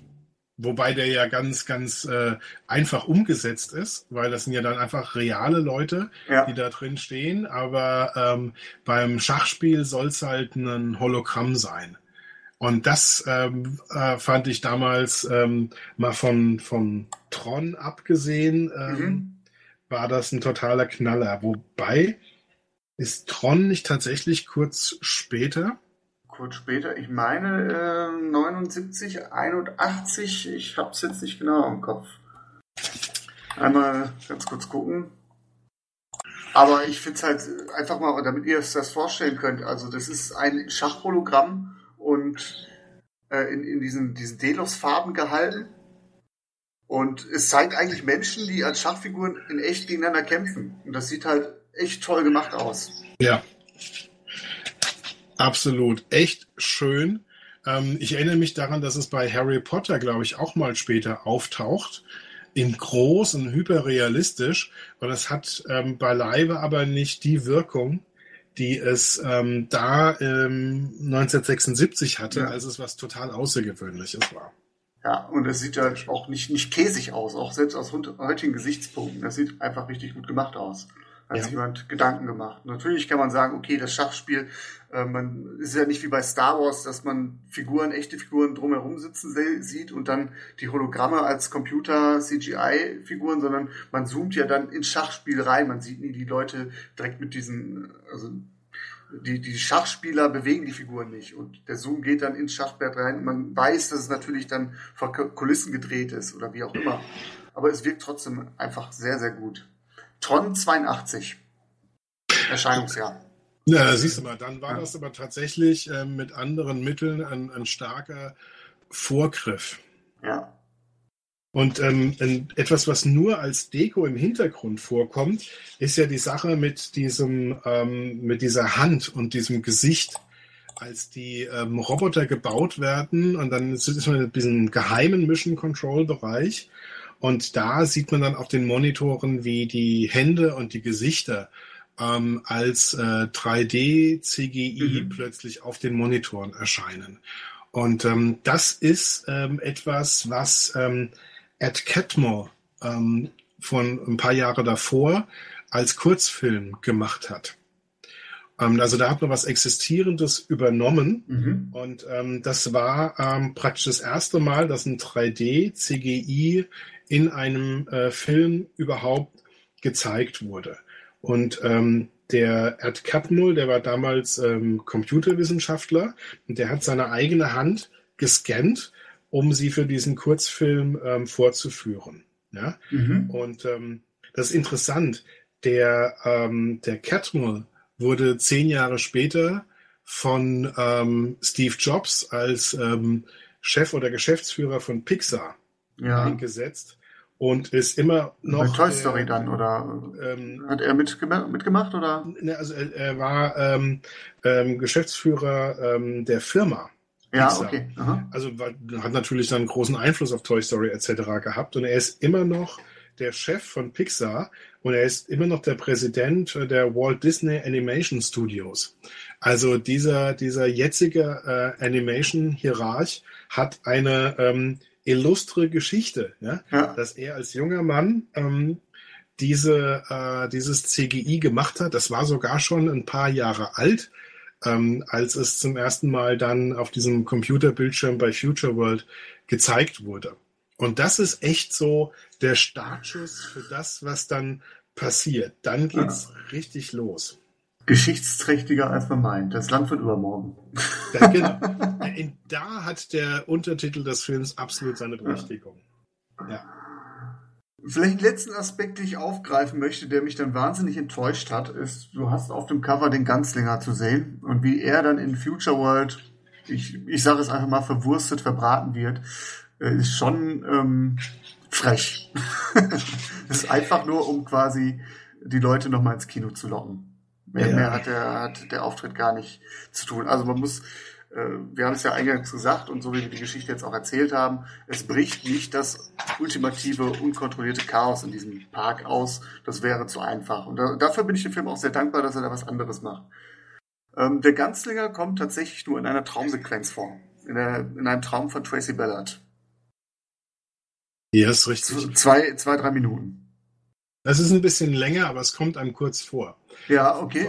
Vielleicht sind es auch sechs. Ja, ähm, Patrick, das ist ein Problem von Expectation Management. Ja. Ähm, in dem Moment, wo man das nicht weiß ähm, und der Ganzlinger ist, also Jewel Brynner hat das ja als total ikonische Figur in Westworld gespielt und der ist Teil der, der Kinogeschichte. Also ja. wenn du, wenn du die 100 Bilder des Science-Fiction-Films aller Zeiten ähm, zusammenstellst, dann ist ähm, der Ganzlinger mit Joel Brynner, wo das Gesicht, äh, die Maske abgenommen wird, ist eines der 100 ikonischen Bilder. Mhm. Das heißt, ähm, man hat sich da total drin verliebt sozusagen und ähm, die wussten natürlich, dass das wichtig ist. Nun ja. war äh, Jules Brinner schon todkrank als, als Kettenraucher. Ja. Ähm, kurz, das ist der letzte Film, glaube ich, den er tatsächlich ähm, gedreht hat. Und ähm, man, man sieht ihm auch an, dass er eigentlich nicht mehr zu, zu mehr fähig ist. Er sieht schon sehr, sehr angeschlagen aus. Genau. Aufgedunsen und fahl. Ja, also die Spuren der Behandlung schon zu sehen. Ja. Und ähm, es, er ist auch, glaube ich, sechs Monate, fünf Monate später äh, dann tatsächlich verstorben nach den Aufnahmen. Und das ist, ähm, also es war nicht möglich, da was Größeres zu machen, mhm. aber die haben trotzdem mit dieser ikonischen Figur wahnsinnig viel Werbung gemacht. Ja. Und dann ist er überall auf den Plakaten mit drauf. Und das ist natürlich schon eine Nummer, wo die Leute damals enttäuscht waren und ähm, du jetzt auch wieder enttäuscht mhm. bist. Aber das, das ähm, wusste ich jetzt schon seit längerem, dass das ja, halt gut, nicht okay. der Fall ist. Und dann wenn man es dann ohne diese Erwartungen sieht, dann sieht man es andersrum dann äh, ist der Ganzlinger in dem Traum sowas wie ein, ein Bonus sozusagen. Mhm. Ähm, und ähm, mir gefällt auch diese ganze Traumsequenz, weil ähm, der, wenn man das ein bisschen psychologischer sich anschaut, dann ist ihre äh, ähm, ihr Unterbewusstsein ist ja von Angst und Eros gekennzeichnet. Ja? Also mhm. sie verarbeitet etwas, was ihr Wachbewusstsein nicht weiß, nämlich diese Untersuchung durch die ähm, äh, Roboterärzte. Mhm. Und ähm, deswegen ist sie ja wieder in dieser gekreuzigten Position mit den Ärzten, ähnlich wie das auch schon ähm, in dem Labor war. Da hat sie kein Wachbewusstsein dran, weil sie unter Drogen stand, aber ihr Unterbewusstsein weiß das. Und dann kommt ähm, dieser Ganzlinger, den sie vorher mal ähm, gesehen hat, wahrscheinlich auch intensiver bei ihren Recherchen ähm, über Delos, ähm, und der sie von Anfang an ähm, mit seiner starken Männlichkeit offensichtlich fasziniert hat. Und der rettet sie dann im Traum und dann kommt es zu diesen abgefahrenen Szenen mit dieser roten Peitschenschnur und er löst mhm. dann die Fesseln von ihr. Wahrscheinlich löst er auch die Fesseln ihrer gesellschaftlichen Restriktionen und dann ähm, kommt es zu, zu Rumgeknutsche. Heutzutage ähm, wird das wahrscheinlich noch viel, viel deftiger inszeniert werden. Also Westworld ähm, bei HBO wird da bestimmt auch ähm, ähm, nichts zu wünschen übrig lassen, gehe ich mal davon aus. Aber ich, ich mochte das einfach, ja. Also auch dieses rote Lasso und so, das ja. als, als auf psychologischer Ebene würde ich da gerne mal mit jemand drüber reden, der sich damit äh, beruflich genauer auskennt. Aber ich fand das als Zuschauer eigentlich ein, ein, fand ich das sehr, sehr schön. Mir hat es gut gefallen. Ähm, ja. Und ähm, wenn man mit, nicht mit dieser Enttäuschung zu kämpfen hat, ist da jede Sekunde ganz länger eigentlich ein, ein ähm, Bonus, ja. Ein, ja das, das, deswegen lade ich dich gerne ein, gerade diesen Perspektivenwechsel. Also ich habe mich geärgert, was für ein Scheiß und habe nicht mehr mit die Szene eigentlich für mich abgeheftet und dann kommst du mit so einer Erklärung und jetzt möchte ich die Szene eigentlich noch mal gucken. der, der Kenneth Moore hat, ähm, der war mehr so in deine Richtung unterwegs und ja. ähm, ich, ich, zitiere ihn mal, er sagte, äh, der, der findet das unglaubwürdig, dass sie ähm, so auf diesen Ganzlinger steht. Mhm. Ähm, und äh, Zitat, I know that my wife thinks Jewel Brynner is hot. But come on, would you dream of bedding a mass murderer and a robotic one at that? Aber natürlich. Natürlich haben wir in unseren Träumen keine Probleme mit einem Massenmörder und ähm, einem, einem ähm, äh, äh, Roboter mit Sexappeal in die Kiste zu steigen, aber mal überhaupt gar nicht. und wir sollten auch nicht unterschätzen, ähm, welche enorme ähm, äh, erotische Wirkung ähm, diese, diese schweigende, ähm, unzerstörbare Ganzlinger ähm, Joel Prinner da drauf hat. Ja, Frauen stehen auf die Bad Guys. So ist das doch einfach. Ja, so ist das, ja. Ja, bitte? Ja, du, ich habe noch, hab noch ein paar Trivias. Wusstest du übrigens, dass es der erste US-Film ähm, war, der im kommunistischen China gezeigt werden durfte? Carter hatte dann nämlich ähm, neue Verträge geschlossen ja. und äh, Future World war der erste Film, der davon betroffen war, der dann tatsächlich in China im Kino gezeigt werden durfte. Nee, das wusste ich nicht. Ja. Und wie ist er da angekommen? Das ähm, ist nicht überliefert, das weiß ich nicht. ja. Und ähm, noch ein, ein, lustiges Trivia. In Future World gibt es doch diese Bar. Weißt du, wo er auch dieses Foto dem Barmann zeigt? Genau, genau. Das ist das ähm, Apartment von Logan aus Logan's Run. Oh, okay. Das ist nur dann äh, alle Möbel umgestellt und umdekoriert, aber das ist die gleiche Requisite. Okay. Ja, also von, von, von den Requisiten her und von dem Look her hat es mich so ein bisschen an so 70 Schlagersendungen erinnert. Alles irgendwo so Art Pop und äh, äh, ob es jetzt auf dem Raumschiff spielt oder in einem Fernsehstudio, hast du ja eingangs ja auch gesagt, äh, spielt er keine Geige. Ja, Wäre nicht am Anfang dieser Shot gewesen, wo sie die Rakete zeigen, das Raumschiff. Egal, wo sie es gedreht hätten, ich hätte es gekauft. Ja, das ist richtig.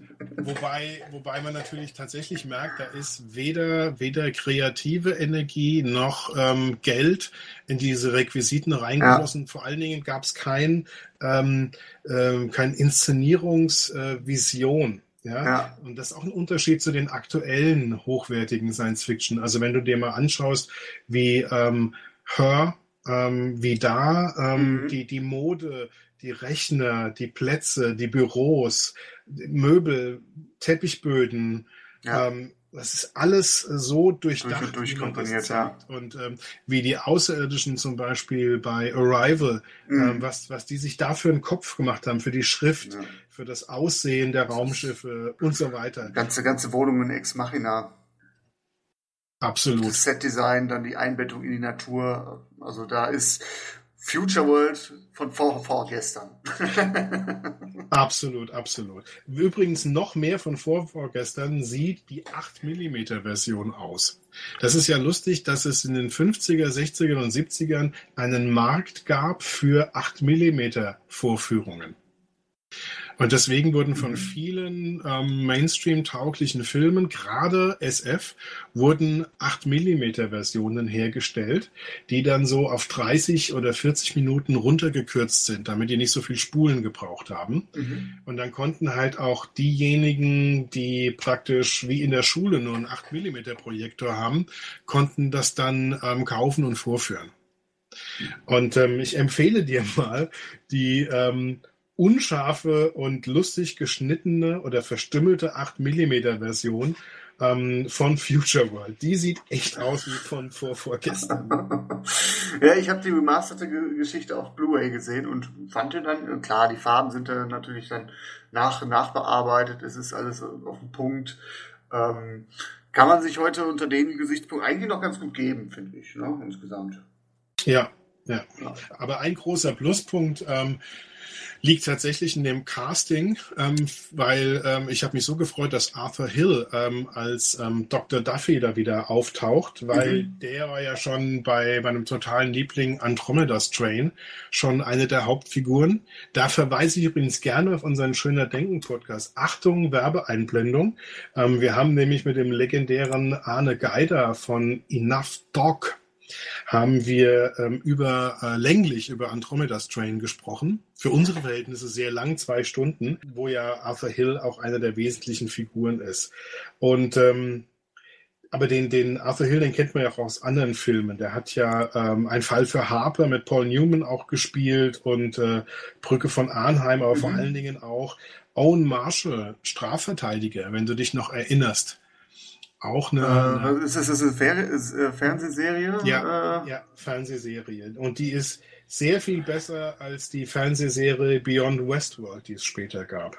Okay, die, die habe ich auch gar nicht auf dem Schirm gehabt, die Serie, echt nicht. Also, Boah, äh, also Beyond Westworld, da gab es fünf Folgen. Ja. Und die waren so schlecht, dass nur drei davon ausgestrahlt worden sind. Mhm. Und dann war Schluss. Ich habe den Pilot auf meiner Blu-ray-Version ähm, im Bonusmaterial gehabt und habe mir das tatsächlich angeschaut. Ich hätte gerne meine Lebenszeit wieder. ganz, ganz schlecht. Also mit noch deutlich weniger Geld. Und ähm, ich weiß nicht, für welches Publikum das gedacht war. Ja. Also für, für Leute, denen Warehouse 13 und Stargate viel zu kompliziert ist.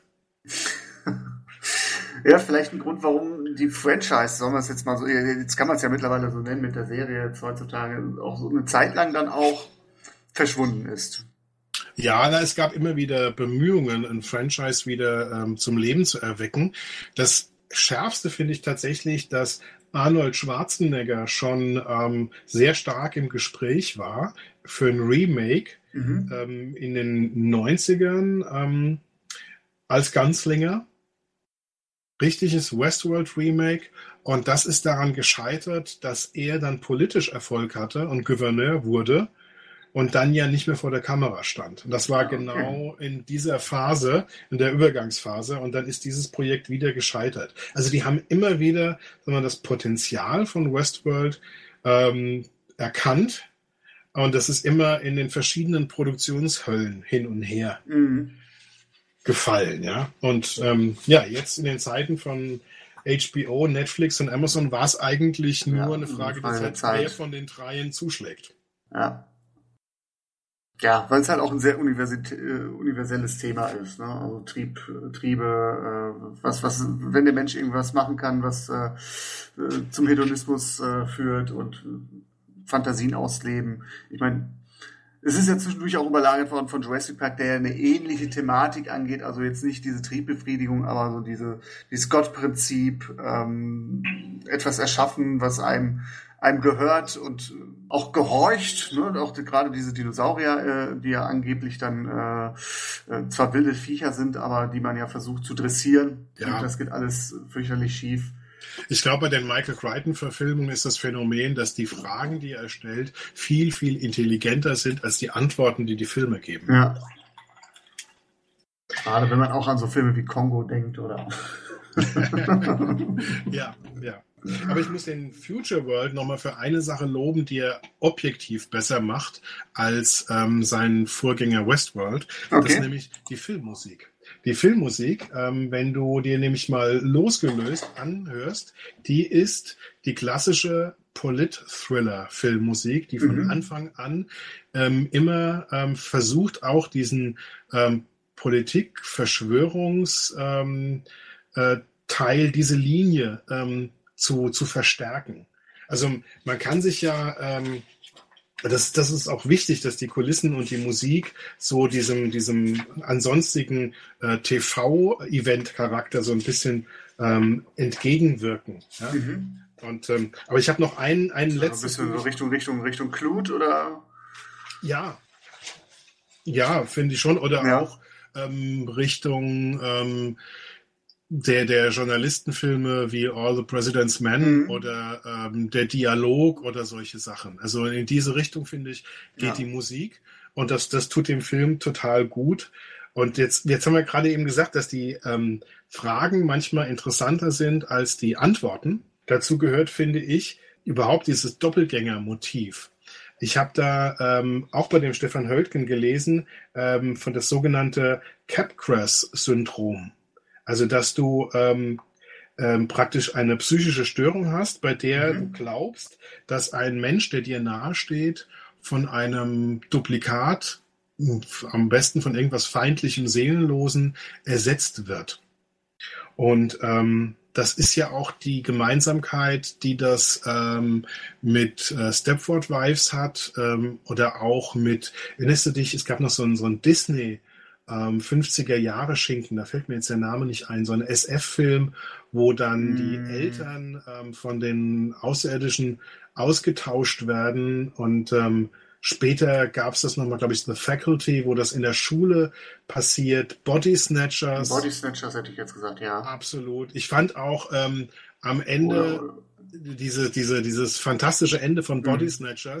Ähm, wo dann klar wird, wer, wer ist wer und wer ist Kopie. Ähm, das ist ja beim Ende von, von Future World praktisch die Mainstream-Soft-Variante davon. Aber das fand ich interessant. Es gibt halt so viele auch psychologische, politische und philosophische Aspekte, ähm, mit denen du dich beschäftigen kannst auf der Basis von Future World, obwohl der Film selbst gar keine intelligente Antwort dafür hat. Das, das ist es. Man kann ihn auch einfach als unterhaltsamen ja, ich will nicht sagen Trash-Schinken äh, sehen, aber es ist halt auch irgendwo ein locker leichter Film, ne? wie, er sich, wie er sich gibt. Ja, hat was von einem B-Picture. Ja, genau. Aber sehr, sehr interessant. Also wie viel im Future World noch steckt, ähm, Ich glaube, ich muss mir die eine oder andere Szene echt nochmal angucken. Gerade diese Ganzlinger Erotik-Tanzszene. Weil da habe ich gedacht, das kann doch jetzt nicht euer Ernst sein, Leute.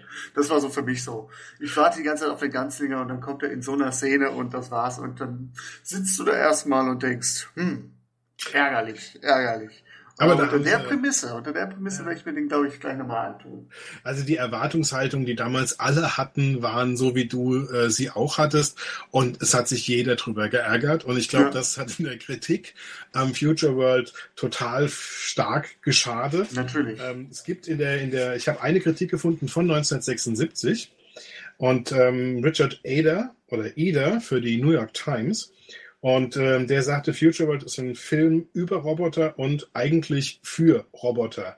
Und ähm, er, er macht so viel Spaß wie barfuß über AstroTurf zu, retten, zu rennen. Ja?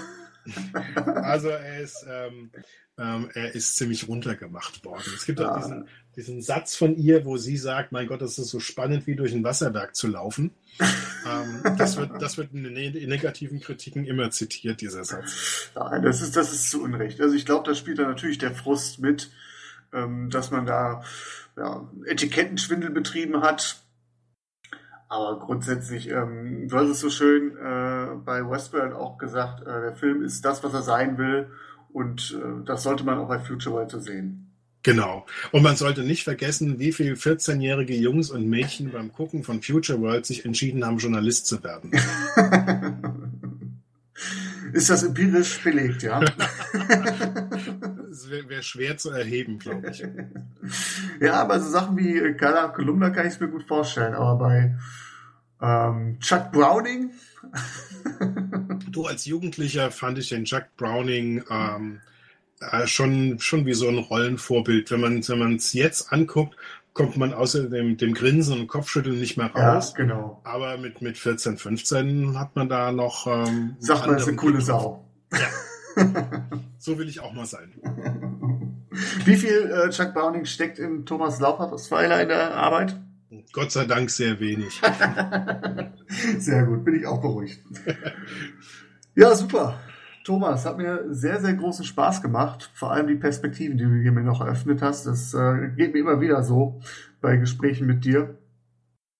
Und deswegen würde ich vorschlagen, wenn du Lust hast, wiederholen wir das Ganze nochmal mit einem anderen Film. Ja, mir hat es auch sehr, sehr viel Spaß gemacht. Ähm, man lernt total viel dazu. Und ähm, lass uns das mit State of Play weitermachen. Ja, gerne, gerne. Können wir hier an dieser Stelle ankündigen, State of Play, auch sehr interessanter Film, zumal wir anfangs ja einiges ja schon an Diskussionen mit anklingen lassen haben. Ne? Und da geht es dann doch mehr um die Wirklichkeit und genau. weniger um die Möglichkeit. Sehr gut. Vielen, vielen Dank, Thomas. Hat mir echt wirklich Spaß gemacht. Ähm, an die Hörer da draußen, ich hoffe, euch ging es auch so. Ihr könnt ein bisschen was äh, mit rausziehen aus diesem Podcast. Seht Future World mit anderen Augen, ob als Journalistenfilm oder als ähm, Psychogramm. Äh, alles, alles ist möglich in Future World. Ähm, Absolut. Ich würde, würde, würde gerne von euch erfahren, ähm, ja, habt ihr, habt ihr vielleicht nochmal Wünsche, einen Journalistenfilm, den wir irgendwie an irgendeiner Stelle besprechen sollen, den ihr irgendwie immer auf dem Schirm hattet? Vielleicht wollt ihr ja selbst auch mal mit mir quatschen. Ich bin, wie gesagt, äh, gerne bereit, äh, äh, euch dazu einzuladen. Das, der ganze Podcast fußt darauf, dass ich mit wechselnden Gästen ähm, interagiere und auch die Filme bespreche. Würde mich freuen, wenn ihr da die eine oder andere Anregung habt. Ansonsten, und ja. Ja, und, und mein Wort ähm, an die Zuhörer, ähm, wenn ihr jetzt das hier als Podcast erlebt, geht, geht auf die Seite journalistenfilme.de, weil ähm, was Patrick da schreibt, ist auch sehr, sehr lesenswert. Also nicht nur hören, auch lesen, ja, ist die perfekte Ergänzung. Vielen, vielen, vielen Dank. Das, äh, da bin ich noch gleich Brot geworden. ähm, weil ich wollte jetzt eigentlich sagen, geht auch auf schönerdenken.de. haben wir ja auch eingangs drüber gesprochen, also eine sehr, sehr lohnenswerte Seite. Und ich glaube, wenn ihr heute den Thomas hier erlebt habt im Podcast, ähm, da nimmt man auf jeden Fall was mit. Vielen schöner, schön, schöner Denken ist da wirklich Programm. Danke. Danke. Ja, vielen Dank für die Einladung und ähm, vielen Dank für die, die tolle Moderation, tolles Gespräch. Freue mich schon aufs nächste Mal. Ja, ich mich auch. In diesem Sinne, vielen Dank, Thomas. Vielen Dank, liebe Hörer, zum Zuhören. Wir sind ja in schöner Regelmäßigkeit, wie es bei mir auf dem Blog heißt, bald wieder da. Auf Wiedersehen. Danke. Tschüss. Tschüss. Besucht journalistenfilme.de auch auf Facebook und auf Twitter.